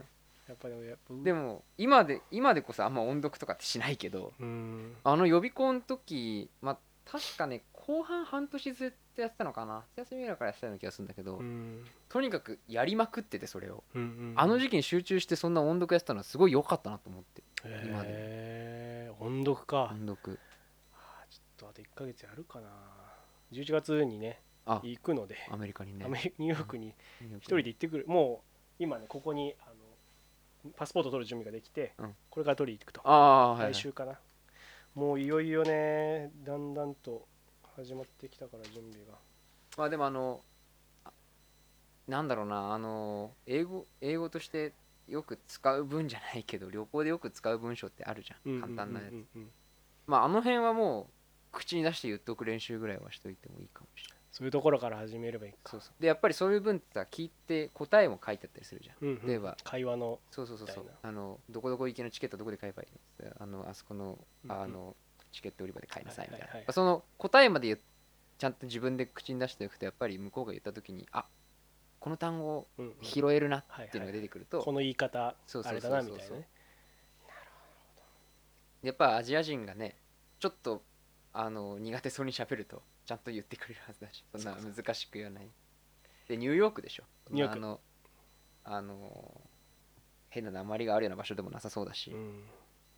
大丈夫じゃないかイギリスはい映画はなまなまってるっていうか独特だねやっぱ喋り方がねそうだねやっぱアメリカアメリカに触れるとイギリスはねうん、不思議な感じがする、ちょっと不思議なっていうかなまあちょっとあここが違うんだなって思うこともあるし、あとあれブラッディヘルってよくブラディヘアそう何なんだろうねあブラれデねィオーフォーとかブラディヘアっていうねうんブラッディって血じゃないかななんかでも不思議だねめちゃめちゃあやばいとかねうんそういう感じの時使うけどれね言っね、てるロンがよく言ってるブラッディヘルってよく言ってて独特なんか、うんだまいたあ、あいれあれはなんかイギリス人がよく使ううんうんやつだよね、言い方なんだよね、アメリカ人はまた違う言い方をするあーなんかあのちょっと喋り方がなんかなんだもっちゃりしもっちゃりしてないイギリスのそんなことない、俺俺が見てる俳優さんがそうなのかなアメリカの方がなんかあのくっつけちゃうよねいろんなことをね言葉をあーなんかそうなんだだからなんだろう聞き取りにくい時もあるしあそうなんだなんかあのなんだろうなアメリカ感が強いっていうかなんかイギリス人ってよくアメリカの鉛とかフランスの鉛とかバカにするんでね、おーよく真似するけど、うんうんイギリス人が真似するアメリカの鉛とかって聞くとあーアメリカ人ってこういう風に喋るな確かにって思うんだけどそれはなんかその単語がつながってたりとかなうんかーっんていうところにあるかなって思うあそこをもをそれがだから我々にはその誇張崩しにくいっていうか崩して理解しにくいっていうあーこっちの単語とこっちの単語くっついちゃってるからみたいなあーあるかもしれあそうなんだ まああくまで個人的な印象ですけど、あ ー付け加えてね、うん、そうそういうふうにあの英語をねまあ勉強とは言わないけど、はいまあ、映画とかいろいろ触れる回数はねうんうんうん増やしていこうと思ってた時にまあ先ほどの英語のねなんだろう頭の構造を知りたくなったっていうまあお話個人的には長文とかじゃなくて、まあ、短い文でいいから音読わ音読かりましたおすすめですはい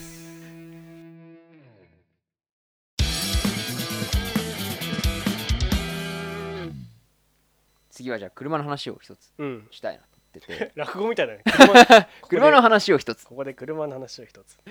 あのードイツで今自動車のショーをやってるんですよおういわゆるモーターショーっていうはいはいは車を展示してるして、まあ、今の車とか未来の車とかを展示しい、て、うんあ東京のモーターショーとあそうそうそう同じような同じような感じであのフランクフルトモーターショーってうんいううん通称 ERR というんだけど、うんそれを今ちょうどドイツでやっててへでまああの今後将来、まあ、10年後とか5年後とかを見据えた車が、まあ、ちょこちょこ出てきてるのと同時にーおう今後ドイツの自動車メーカー勢はこういう方向に行くんだなみたいなのがなんとなく見えてきてほう結構面白いんですへ今回のシーで、まあ、まずモーターショーってってあんまりあ一般行ったことない人もいるかも、ね、多いと思うんだけうど、んまあそういう今売ってる車とか今後売る車とかのあのとかまあ最近はライフスタイルも含めてだけど、はいはいはい、はい、そういう自動車の、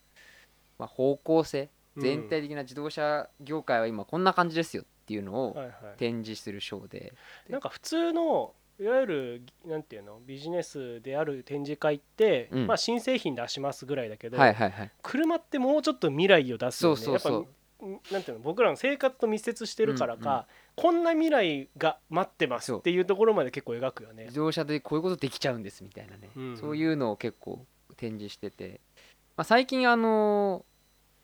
その自動車モーターショー自体がちょっと縮小傾向にあるんだけど、うんやっぱ最近だと有名なのは中国省とか、うんまあ、自動中国結構自動車メーカーあるから、うんうまんあ、そういうのが出てきたりとかあと有名なのはうーんスイススイスジュネーブ賞ジュネーブモーターショーってもうこういろんなメーカーが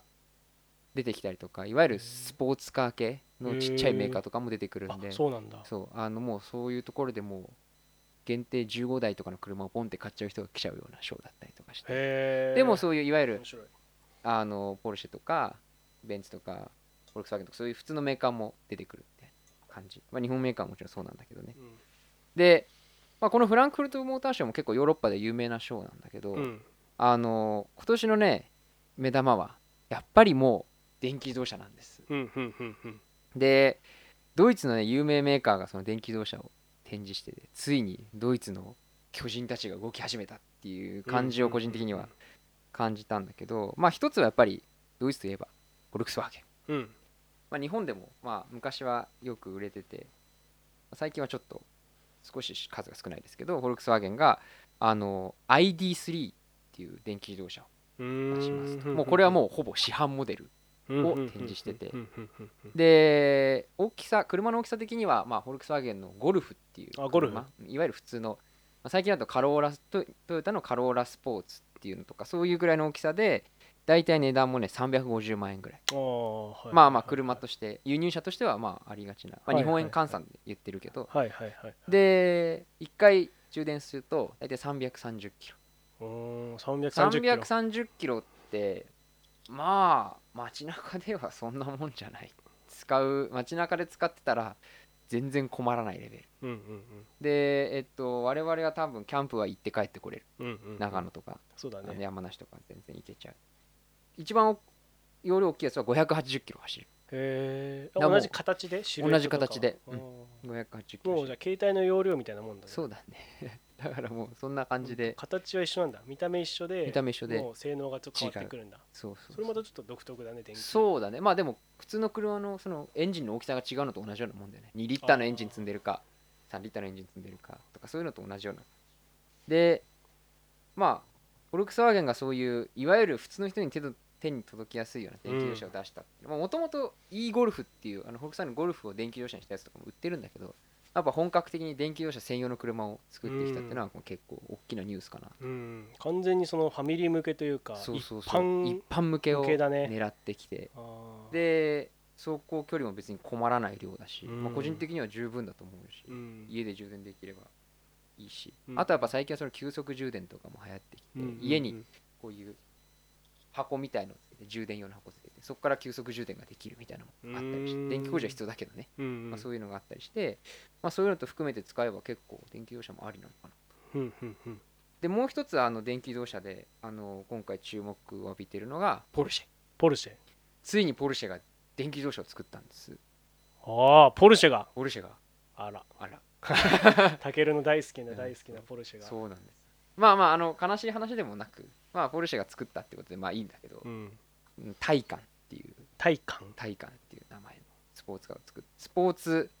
四ドアが4つついたスポーツ電気自動車、うーんで、まあ、ポルシェっぽいあの流れるようなデザインうんであのインテリアもねその今までのポルシェのスポーツカーによく似たあの結構水平基調の横まっすぐな線が入ってるようなデザインですごくあのポルシェらしさを出してるんだけうど、んあのまあなんつってもポルシェだってなったらやっぱりあれですよねあのどんぐらいスポーツカーかっていうのはすごい気になるんだけど、うんあの最高速度260キロまで出る電気自動車で、へえまあパフォーマンス系へー要はあのスポーツカーらしい走りを楽しめるみたいなのが売りみたいで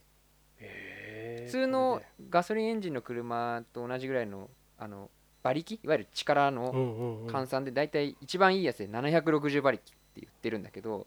いわゆるポルシェの一般的なスポーツカーって、まあ、400から500馬力ぐらいなんですだかあそうなんだらもう全然それより数値が大きいへえすごくだから力があるスポーツカーすごいねに近い。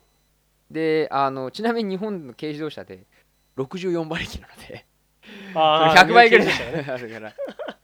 全然もう比べ物にならないならない もう本当にもういわゆるちゃんとしたスポーツカーであろうとへ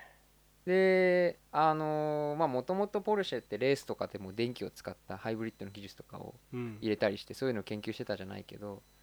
まあ、今度はあの電気のレース電気自動車のレースフォーミュラ E っていうのがあるんだけど、まあ、それにも出るって言ってるし、うんまあ、結構その電気寄りの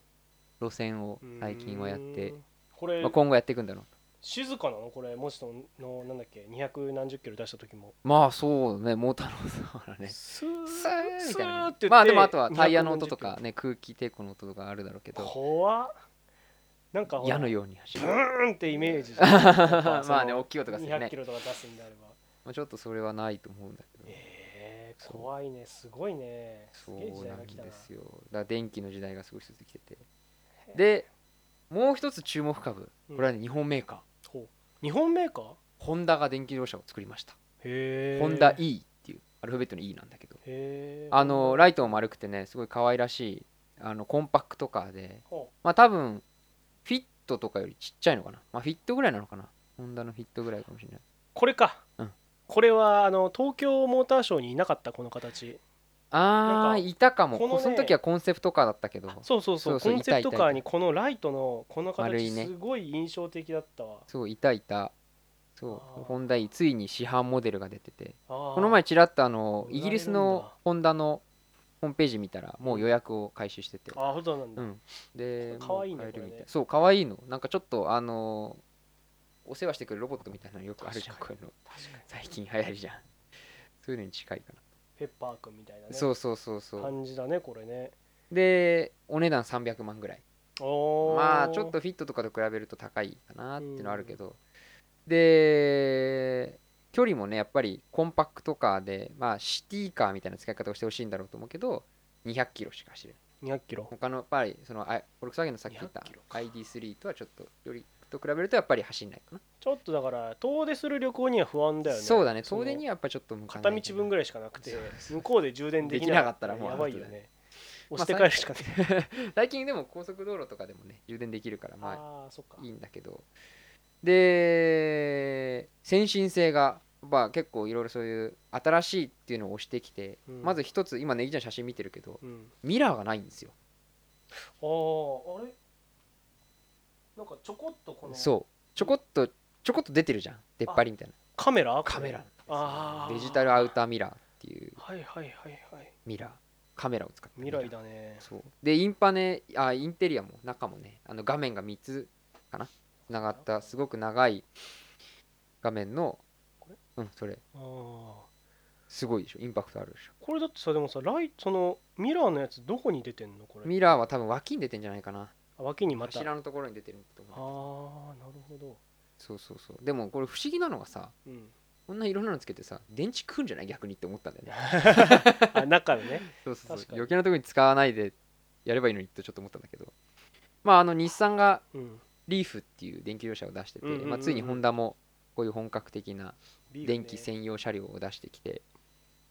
まああ未の来だな電気経営勢力拡大の波がも来てるんだう,、ねもうすぐそこまで来てて、へーまあ、2年後3年後ぐらいにはまあ電気業者もどんどん増えていくんじゃないかななんてへーもともとあの電気業者って結構、まあ、さっき輸入車の話をしたけどドイツメーカーも電気自動車出してたりとかして、うんメルセデス・ベンツが EQ っていう電気ブランドで電気自動車出してたりとか、まあ、さっき言ったフォルクスワーゲンの E ゴルフとか、うんまあそういうのも出てるんだけど、まあ、もっと本格的に電気自動車、まあ、ベンツのその EQC っていうのも電気専用車種だけどもうそういう電気専用の車種を出してもう電気自動車を、まあ、今まである車を電気用にするんじゃなくてそういう電気専用に車を作るっていう時代が来てるから、専用にねうんいやーなんかあの東京モーターショーでさうんなんだろうななんかもう前も後ろも関係ありまああれは自動運転かあーうんうんあるじゃんあったねもうなんかああいうところにどんどん進んでいくってことだよね、うんそのねモーターなんつうのえっ、と、えー普通の今までのガソリンのガソリンでエンジンがあってっていうところからもうそもそも電気で動かすっていうこと前提で作り始めるわけでしょ、うんそうそうそうそうああきっとそうなんだと思そうだよねそうするとだからあれでしょ四輪が別々に動くうまあモーターをを別々に組み込めばね動とかせかるなんかこうもうもっと増えるよねやれることはね、できることはもうどんどん増えるで液晶もこれだけ増えたらやれることもどんどんまた変わってくるんだろうな、うんうんうんうんへえ面白いそもうハンドルとかもっと変わっていいよねこうれそうねハンドルとか結構普通なんだよね、うんパッと見ねハンドルなんかも変わっていいしへえそうでそれでそのまあこういう注目の話がいっぱいあるんだけど、まあ、フランクフルトモーターショー結構ね残念な話もあって、うん今回日本メーカーがね出てないんですよ結構あホンダは出てホるンダは出てるけどやっぱトヨタは出てないしトヨタねトヨタは最近ヨーロッパでも結構人気があるというかよく売れてるんだけど、うんあのヨーロッパあ今回出てないしう、ーんまあ、日産なんかルノーと一緒に今やってるけど、うんうんまあ、話がちょっと揉めてるところもあるけど、うんうんでうんも出てなかったりとかして、うん結構ねなんかあの、まあ、ボルボはもともとあのそういうのに出ないって言っててボルボ出てなかったりとかまああのなぜかね国際賞がどんどん縮小傾向にあってあー元気ないねまあとにかくねお金がかかるみたいですねこういう賞はね立派にやるそっとかそっかそっかそうそうでそのモーターショー、まあ、さっきもからちょこちょこ出てるけど今年日本で東京モーターやショるーんだ来月10月24日あからかなそうなんだあるんだけど、うんあの日本メーカーは出るんです、うんうん日産とかトヨタとうかんうんうんとかだけど輸入車メーカーが全然出ないんですよあそうなんだなんと3社だけあらメルセデス・ベンツとルノーそしてアルピナって BMW 系のうん会社のみのみフォルクスワーゲンもあれポルシェも BMW もフィアットも前は前回フェはラーリも前回もうちょっとみんないなたよいんですねうんいたいた前回はねあの BF もいたし、そフうォだよねルクスワーゲンもいたしいたよねポルシェもいたしああそのもっと昔まで今日フェラーリもいたしマセラッティもいたしっていう時代だったんだけどいやー買わないからかねみんなそうなんだけど、ね、市場としてまあそういうショーに出なくても他のやり方があるっていう時代になってあーきてるのもあるまあそうね電気展示会ねやんなくてもねそうそうネ電気ッだったトりとかねでいくらでもね募集はできるからねそうそうそうだからまああのーまあすごく残念だけどまああのー今回オリンピックの影響で会場が2つに分かれるんです、うんうんうんビッグサイトのうんうんうんでその2つの会場の間をどうもねなんか無料のはいはいあ展示場にして、近江近江かな近江とあのビッグサイトのとこそうそうそがうそう分かれるよねで無料にしてまあ実際に車が走ったりとかあーそういうアトラクションもあるみたいだあそれいいなねはいはいまあそれなりに今回でもその東京モーターショーがそのメーカーは少ないけど新しい楽しみ方あとして、まあ、例えばその実際走るとかあとは最近流行りの e スポーツおお大会をやったりとかーあそうなんだそうそうそうあれ面白いねあの e スポーツしてもあのグランツーリスモね車のやつねうんそういうのもあるから、まあ、新しいそのショーの形っていうのを見せてくれるんじゃないかななんてちょっと期待してるんだけどう、まあ、ただただあのうちは盛り上がりみたいんで終わるのはやめてほしいなとーんねそういろんな人にいろんな切り口で車のことを見てもらったらまあ面白いショーになるんじゃないかななんてこの縮小傾向のショーフランクルトショーのニュースを見ながらちょっと漠然と思いましたけどなるほどぜひ皆さんも10月24日か らあビッグサイト行ってみてくださいとくださいとまあまああの行かなくてもいいんだけどまあちらっと見て無料のとこ見てふーん車ってこういうのもあるんだねって入るのでもいいしまあ、車買おうとしてる人はいろんな選択肢っていうので見に行ってもいいし結構いろいろ面白い車も出そうだしね、うんはいはい、ぜひ行ってほしいなと自動車業界の人間のぼや切きです実なね切実なぼやきです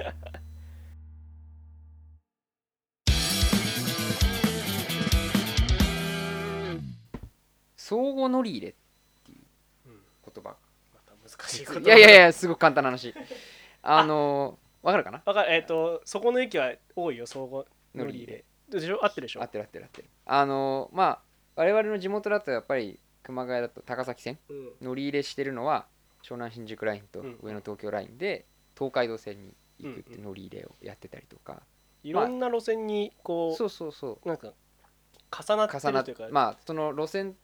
2つの路線をまあ行き合ううんうん違う電車とこの電車がね、うん例えば有名なんだと羽田空港と成田空港はつながっていて、はいはいはい、はい、羽田空港からあの京急とうん、東映浅草線とえー京成でつながってるそれはそれぞれが乗り入れてそれぞれの車両がそれぞれの路線を走ってるそっかあれも会社自体も違うんか違う違うあー京急の車両が京成を走ってたりとはいかはいそういうのももう普通にやってるなねやってるであのーニュースなんですけどおう また新しい乗り入れが始まりますというニュースですほんと月一焚き火ラジオはどこへ行く のかっていうねいいねとてでもいいねそうニュースです か、ニュースですあ何のですーかニュースはあのー神奈川県を走るね、うん相鉄線相鉄線と JR の最強線がえ乗り入れを相互乗り入れをやるんです最強線あでー JR プラス大私崎とか鉄のうん乗り入れで、うんうんうんで、うんうんうんまああの神奈川県の海老名とか、うんうん二俣川とかちょちょっと内陸の方だと思うんだけど、そっから、えっと羽沢横浜国大駅という、まあうん横浜国大にあんま近くないらしいんだけど、うんうんそこを通って JR 線に入る、うんでうーんえー武蔵小杉とで最終的に新宿に行くっていうルートだからあの湘南新宿ラインっていうのが大崎から出てあまあ高崎線とか宇都宮線から来て大崎まで来てうんそこから横浜に抜けていくんだけうんうどんうんうんうんまあその同じい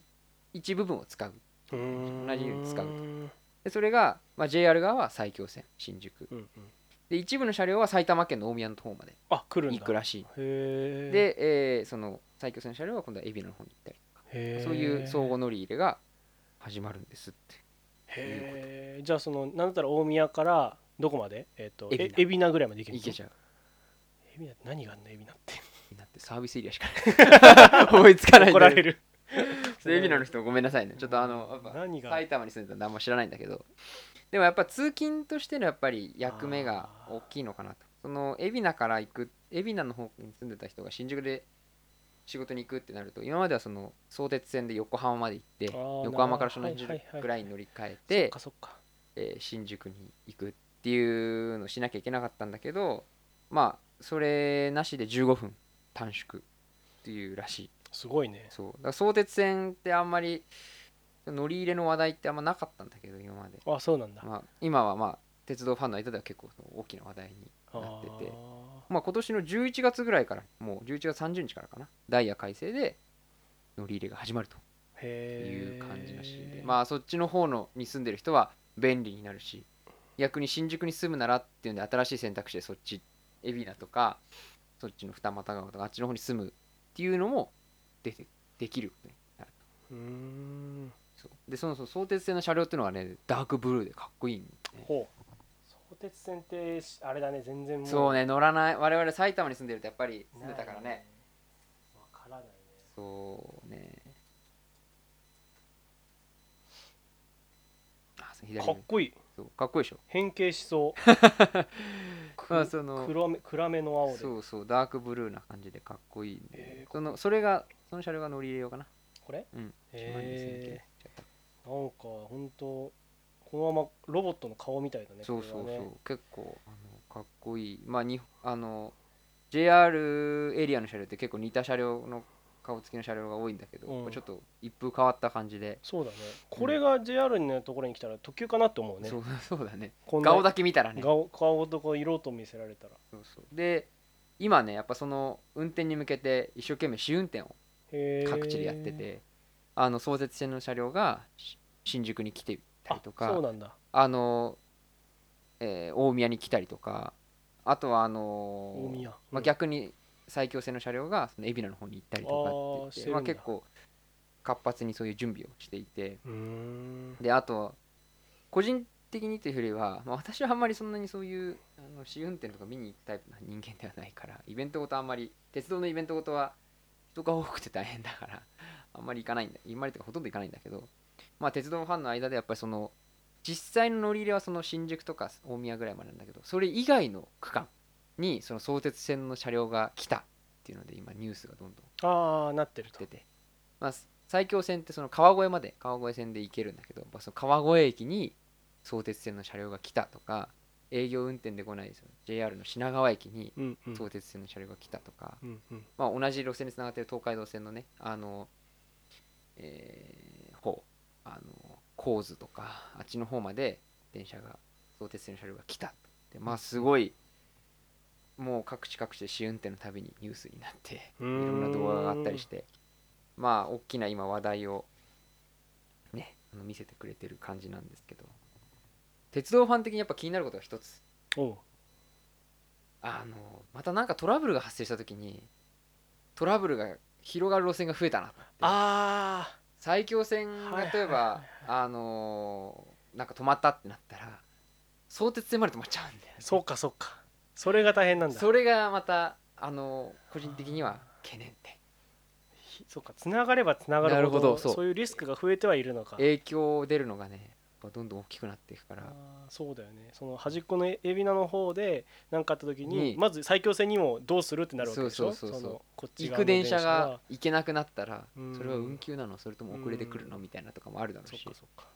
まあ、そういうところが気になるんで、まあそこはもうぜひ、ね、JR と相鉄でちょっと腕の見せ所ということで個人的には期待したいなと、まあ、鉄道ファイナルとそういう目の付けどころがひねくれてくるから嫌だねなんか ねひねくれてはい ないけどまあ好きな人の目線でうんまああのつながったわーいで終わりたいよねすごいねまあそんな風でまた新しい路線がまた便利になるんでああというニュース というニュースでした 今日の鉄道ニュースはこちらで前回はあの高速道路のニュースだったけどそうだねうん今回は鉄道ニュースということでまああの新宿に住んでて今家探ししてる人海老名の方なんかいかがでしょ うか情報発信型ラジオだ新型そうだよすごい最近でもさそういうさ路線がさ伸びてさ、うんその土地が便利になるっていうのがあー多くてはいはいはいあのーそうねなんだっけ千代田線東京メトロ、うんうんうんうんはあの綾瀬から先、うんうん北綾瀬ってはいはいういはいは車い庫の方に行く車路線があるんだけどあそこがねあの北綾瀬駅が重量編成だかなんか対応できるようになって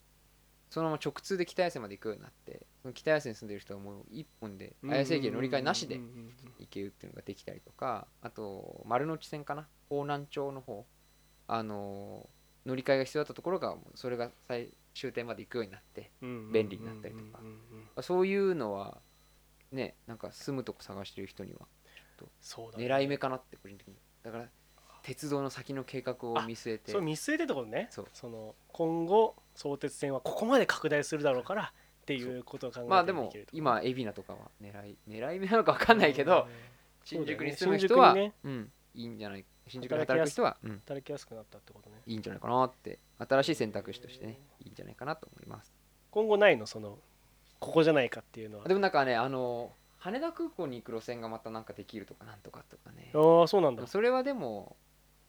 住むとこはあんま関係ないかもしれない確かにね、えー、と飛行機乗る人だけ飛そうそうそうそう行機にあのパイロットにはおすすおめすすのめって街情報がニッチだな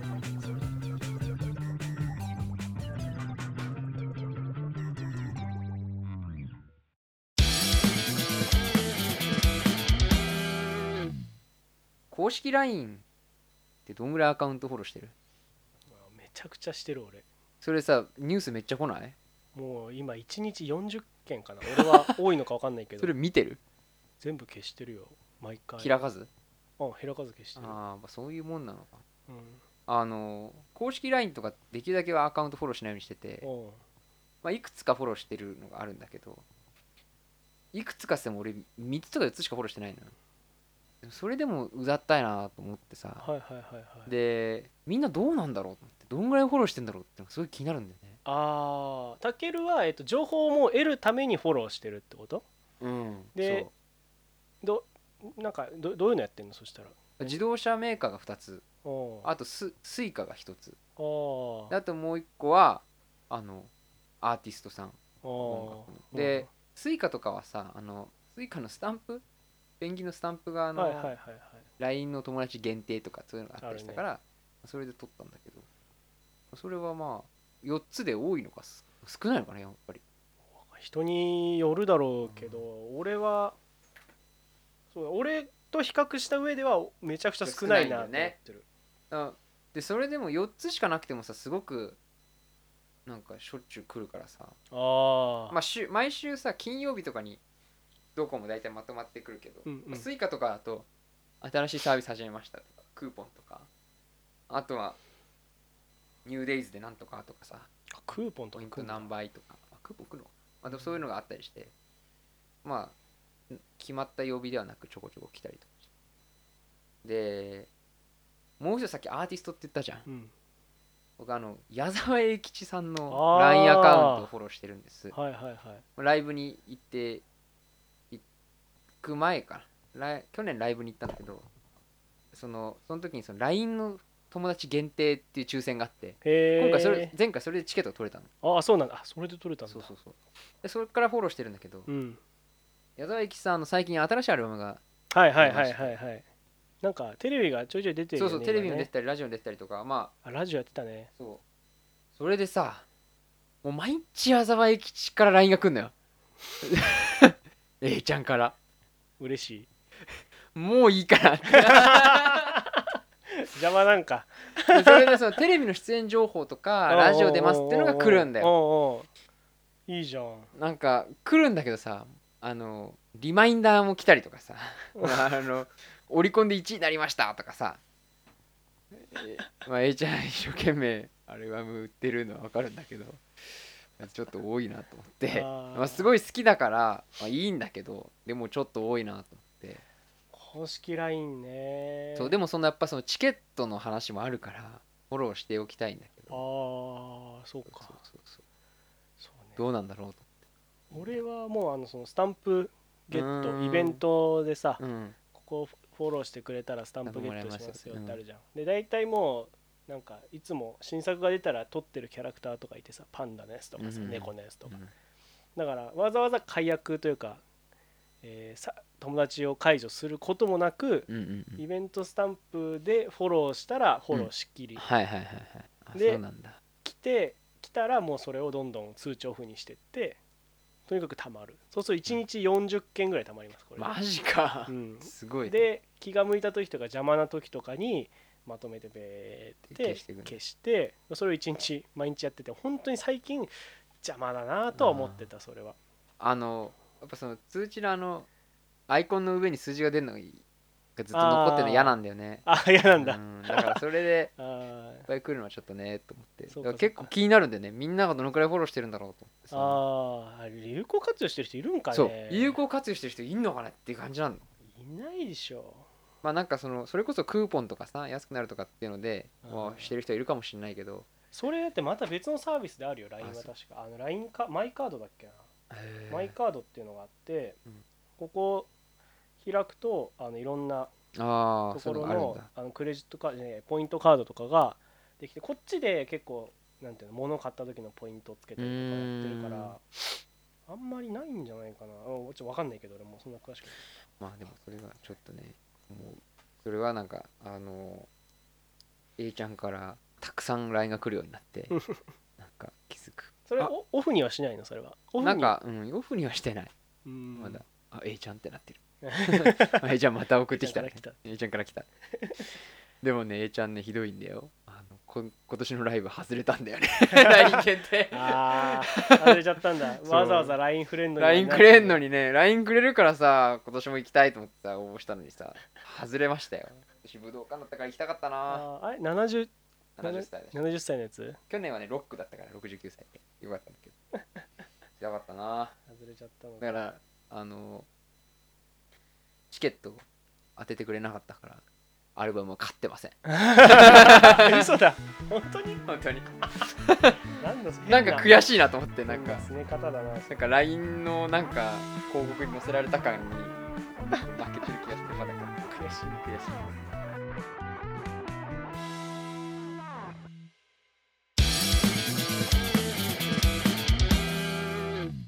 ということで、えっとはいそろそろお便りいただいたお便りをまあ軽くはい紹介というかね、うんこんなまあ話題もあるのでうん喋っていきたいと思いますが、はいまずねあの前前回うん第2回2回の内容に対するお便りが来てたんだけど、うんえっと収録日とすれ違っちゃって本当は前回お伝えできればよかったんだけど、っていうのが1件あったので、はいまあ、先にそれをはいえっ、とね、ラジオネームカープの淵よ、うんネギさん、たけるさん、こんばんは。まあまこんばんは。えーネギさんの寝つきが悪いようなので、ネギさんと真逆に超寝つきの良い僕のとっておきの入眠法を紹介しあます。おー1、仰向けになる。はい2、深く息を吸ってゆっくりと息を吐いて呼吸を整える。はい呼吸が整うまで何度かやるはい3顔の力を抜くおお目や口元に自然と力が入っていることがあるとああはいはい、はい、 4腰を少し上げて体をベッドもしくは布団にフィットさせるああはい体がまっすぐになるぜひ試してみてくださいとありあがーとうございます力を抜くってなんか大事な気がするやっぱなんかあスッと勝手に力入ってる気がする寝る時も、あーあるよなんかぐっななんかこう歯ぎしりじゃないけうど、ん、なんかちょっとは力が入っち張ゃっってたるりっとていうかかね張ってるってあるね、なんかああすごくいいね、うん、ちょっとなんか第2回の時にあのまあひ興味ある人は聞いてほしいんだけど、うん俺がなかなか寝つけなくて、うんはいはいはい、それをあのガジェットの力でどうにか寝るようにしましたっていう話ねあいいいい ね俺はありがたいねこういうのはねちょっと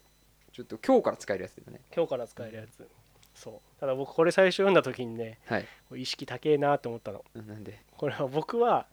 これができればいいんですよ僕はこういうのがそりゃじゃあもうだからベッドで横になってる時点で意識高えなって思うのわかるかな言ってることが俺のいやね普通の人は絶対わからないあのねな寝れないんだようだからんもう寝ようと思えないところが俺はちょっと苦しくてだからまあありがたいよかったら送ってもらうね、ただこれをやってるこのこれまた僕の友達なん多分これはね、うんこの人ねうん知ってるんだけど、この人はだから寝ることに対してとても意識が高い、ああそうね本気で寝に行ってるんだねそうもういベッドに寝てる寝ようとしてる時点であなたもう寝てますそれいやいやい やベッドに寝ろ よベッドの上でそ TikTok を見てしまうのが僕であって れはもう原因分かってるじゃんそうだからあのその時の解決法で Kindle 読むがあったでしょ、うんこれはねだから結果ここに行き着いてるところもあったの、うん、 Kindle だから、ね、この人は多分そろそろ寝ようって言ってこの1かはいらはい4までの段階に行くでしょ、俺はそろそろ寝ようができないから、うんまあ、無理やり本を読んで横になるうんっていう体制になるんだけど本を読むと結構力がなんだろうここによ読む字に集中してうまく抜けるのか、要は言われてみるとこういうことやってはいるかもね、このなんだろういなんかゆ呼吸を整えるとか、うんうん力を抜くみたいなところは結構この本読んでることによってあー自動的にそこに持っていってるのかもしれはないはははそうだからでもとてもねありがたいこれそうね今ちょうど俺「ハリー・ポッター」読み終わっちゃって次どうしようかともう読むものがないと寝れない寝れない読むものがないと寝れないになっちゃったからじゃあ今一回やってみればいいこれをね、うんそう、まあ、このこの寝ようとするところがすげえんだよなマジで寝よう としろっつ寝よう寝るんだから寝ようとできないんだよな本当にそればっかりはだからあのこのカープの淵尾さんはあの僕にどうしたらあの寝ようとそうねベッドに横になるまでを教えてほしいそうそう教えて仰ほし向いけになるまで教えてそほしいね、こを教えてほしい本当に普通の人できるからなそれねそうなんだよなまあでもこれはだから参考になりますこれ、はいそ僕うねのより素敵な睡眠ライフをややられる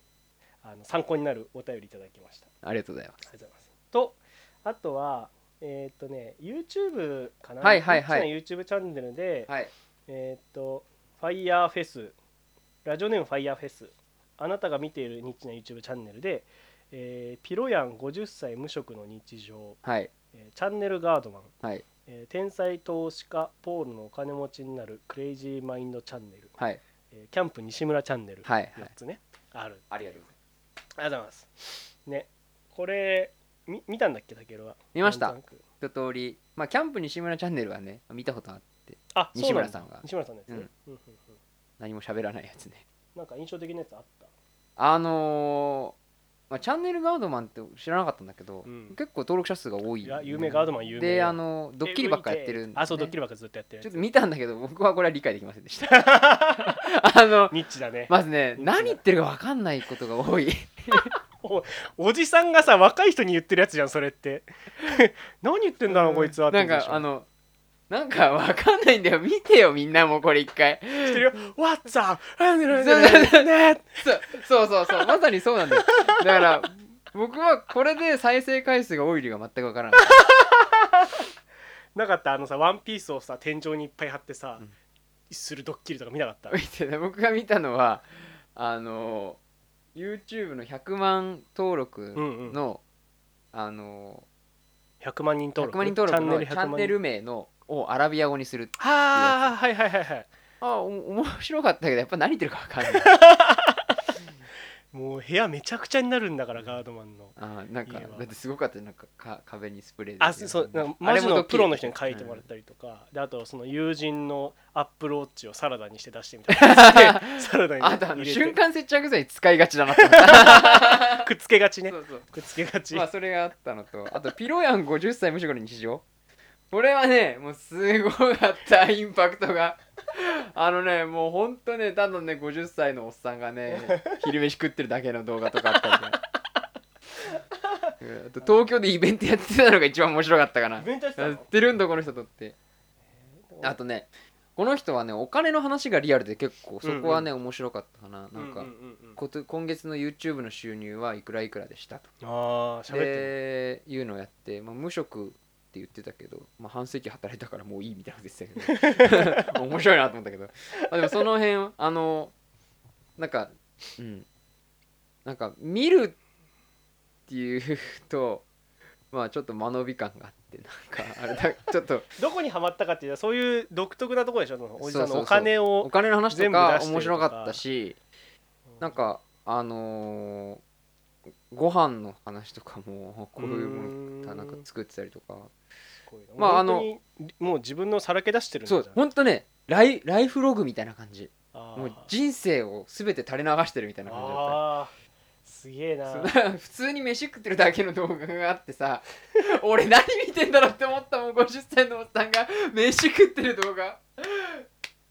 面白かったよ、喋ってないのそれはまあ、ちょこちょこでちょこちょこ喋りもゆゆったりしててね面白いでもねちゃんとあの YouTube で10万円とか収入があるの面白かったああそうなんだあるんだ、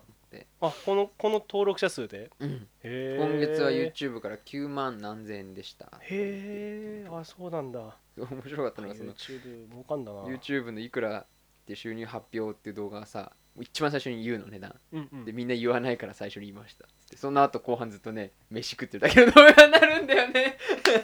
面白かったよまああのすげえなであと最後に出たあの天才投資家ポールはいはいのはい金持ちになるクレイジーマインドチャンネルあんまりクレイジーかどうかよく分かんなかったんだけどこれ見てないな俺この人この人はあのー、20僕が見たのはその25万円で買った古い家をなんか友達と一緒にみたいな感じで、まあ、投資の話とかはちょっとなんかいいかと思って見なかったんだけどうんうんボロい家をなんかなんとかしますみたいなうのんやってて、うんうんうん僕そのなんだっけなえーっとなんかね刀が出てきましたみたいな動画だったんだけどその家掃除してたうんまあ、なんかその家のリフォームじゃないけどなんかシーリング剤塗って色塗ってとかなんか壁あ床こうしてっていうのはなんか面白かったけどあそこちそうょいっうと興味 DIY 系のあの内容があったからそうそれはあのまあ面白かったけどうーんそう増えどてうるよねでも YouTube でこのさ投資系でさあこういうノウハウをおつ教えるお教えしますみたいなやつは増えてるよねークレイジーマインドチャンネルっていうのがさうん個人的にはちょっと名前負け感 強いそこまでクレイジーでもなかったっていう面白いでこの天才投資家って言ってるけどまずどのぐらい利益が出てるのかとか全然わからなかったから 俺はそれはわからない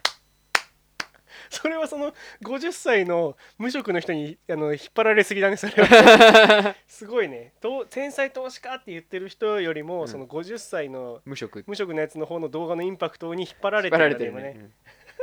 うんお金もっと教えてくれよってねまあでもあの DIY のやつは結構見た、あそうなうんんだ、、面白かなんかあこういう風にあの家って綺麗にできるんだとかちょっと思ったえーもうボロボロのなんかそのそうそうそうそ戸う建てかなんかをそうなんか富山県の方の人なのかな確かううんんなんかそれで25万円だかなんかで買った家をみたいなね、へまーあ、多分それで儲けようとしてるのかな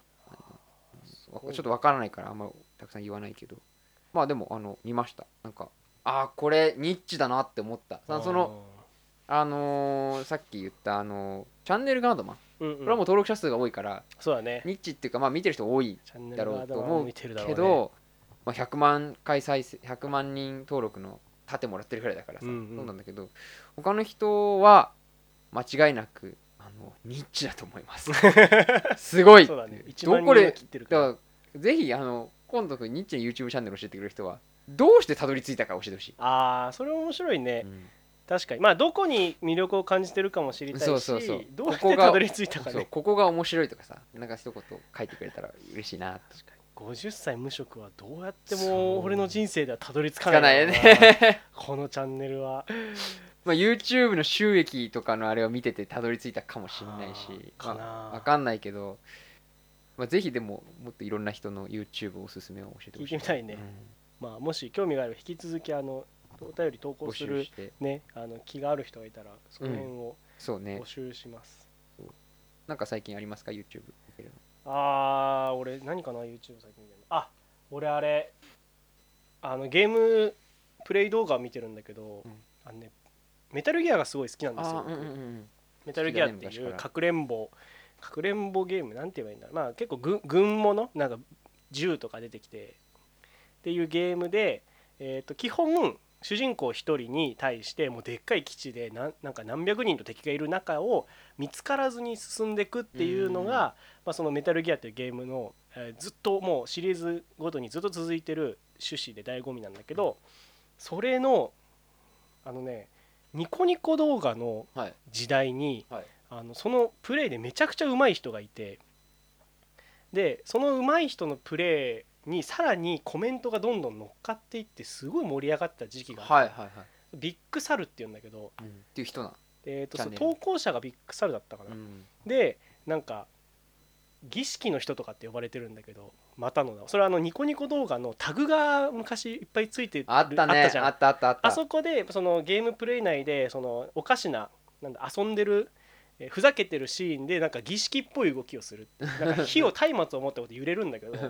それをやってみんながこれは儀式だ儀式だと今からそこにいる敵を倒すための儀式だって言って儀式の人ってついてうビーッんグサルに加えて儀式の人っていうのがうんもうずっとあったのねそれの人が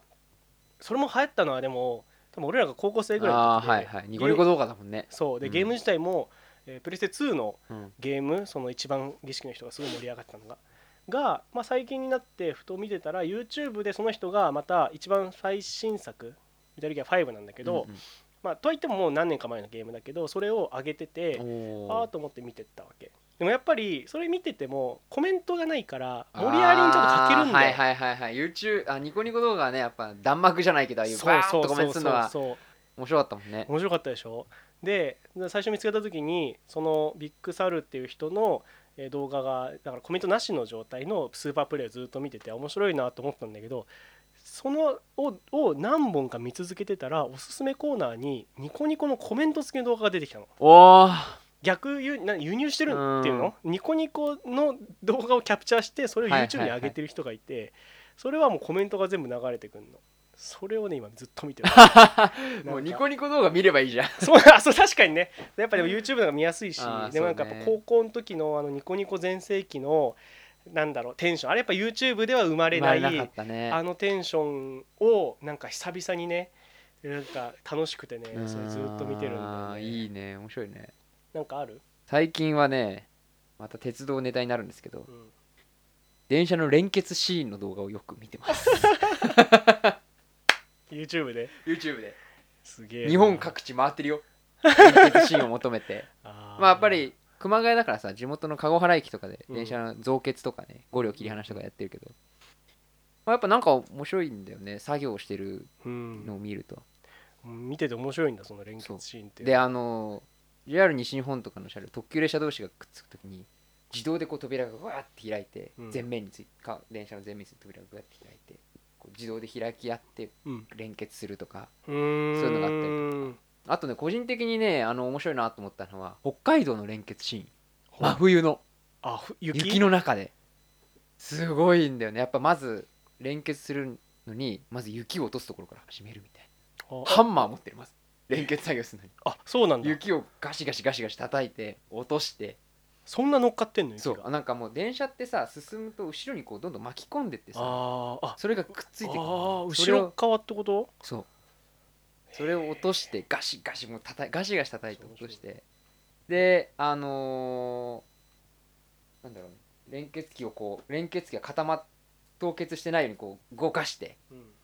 でちゃんと動くかどうかをチェックしてみたいなのをやってあのー連結シーンに行くあこれこれこれ小樽小樽駅のね源頭でいいのかなそこうれ源頭の小樽駅での連結あすごいすごいすごいすごいまず本当だこのハンマーで雪を落とすっていうでこの連結器のカバーがついてるんだけどうんもう全部このだからもういや作業おかしいでしょ片手ハンマーだか らね連結作業ってハンマーいるんだみあたい本な当だ本当だ本当だそうとにかく氷とか雪とかくっついたものを全部落として大変ですご苦労様ですこれはほんとねこれはねなんか感動した俺はすごい殴ってるよ普通にもうねこれはねドキュメンタリーだ よ連結ドキュメンタリーでまたこれを撮ってる人はいるんだねそうそうそうこの雪降ってるでしょもうすごいその中で撮ってる人がいるっていうすごいなそうこれはあのーこの北海道のやつはねハマっていくつか見たけどこれ一番最初に見たやつでやっぱインパクトが一番あったかなもうほら蹴ったりとかしてるでしょ本当 だ結構暴力的よそのそうそう動きはね設備に対してまあ雪蹴ってるからいいんだけどさ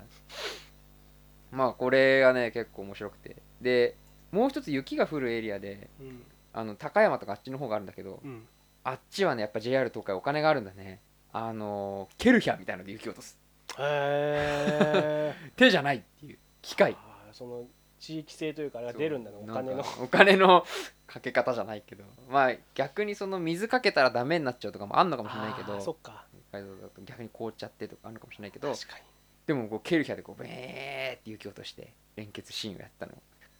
面白かったまたニッチなそうニッチだなこれもこれをねあの朝ごはん食べながら見てる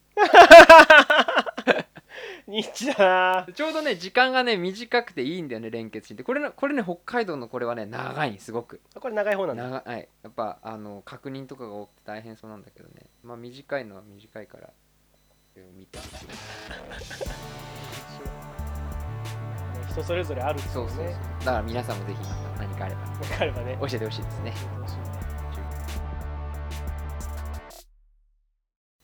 月一焚き火ラジオそろそろお別れのお時間です月一焚き火ラジオは毎月1日にトークを配信しています配信を気に入っていただいた方はぜひ Spotify でチャンネルフォローをお願いしますまたウェブサイトにはお便りフォームを設置しています感想などいただけるととても嬉しいです、えー月一焚き火ラジオと検索してみてくださいはいはいお疲れ様おでした疲れ様でしたありがとうございましたもう今回も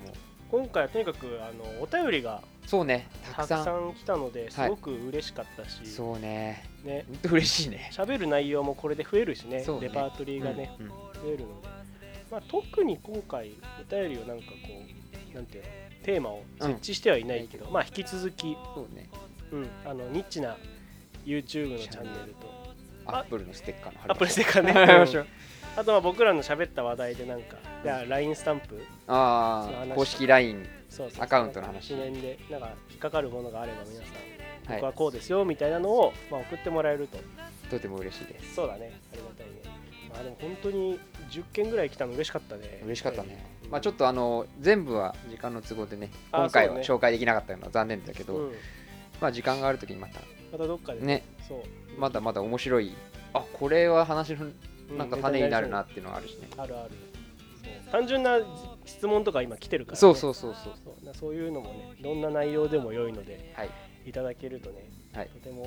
ありがたいのでそうねうんいつか普通オタスペシャルあーそれ面白いねあのみんなからの質問だけで一回やるっていうのもあーあそれるもいいね、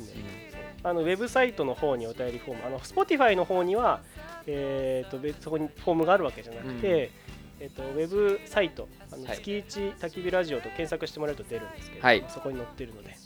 それからお便りを投稿してもらえばと思います、はいお願いしますはいあともう一個実は今回、あのーマイクを変えましてはい、専用のマイク買ったんですよ、使いましたね、うんこれが音質がどれが良くなるのかちょっと分かんないんですけど、まあ楽しみそう、ね良くなれば良いなとちょっとそうだね聞いてる人もねなんか違いがあるのかわかんないんだけど、そうだねそうあとはまあ翼のね音があ、楽しんでもらえたらと、ねまあ、またまたまたまた今後も紹介できるしねはいということでそんな感じで今はい回は終わりにしたいと思います、はい月一たべきラジオ、えー次回もお聞きくださいさようならさようなら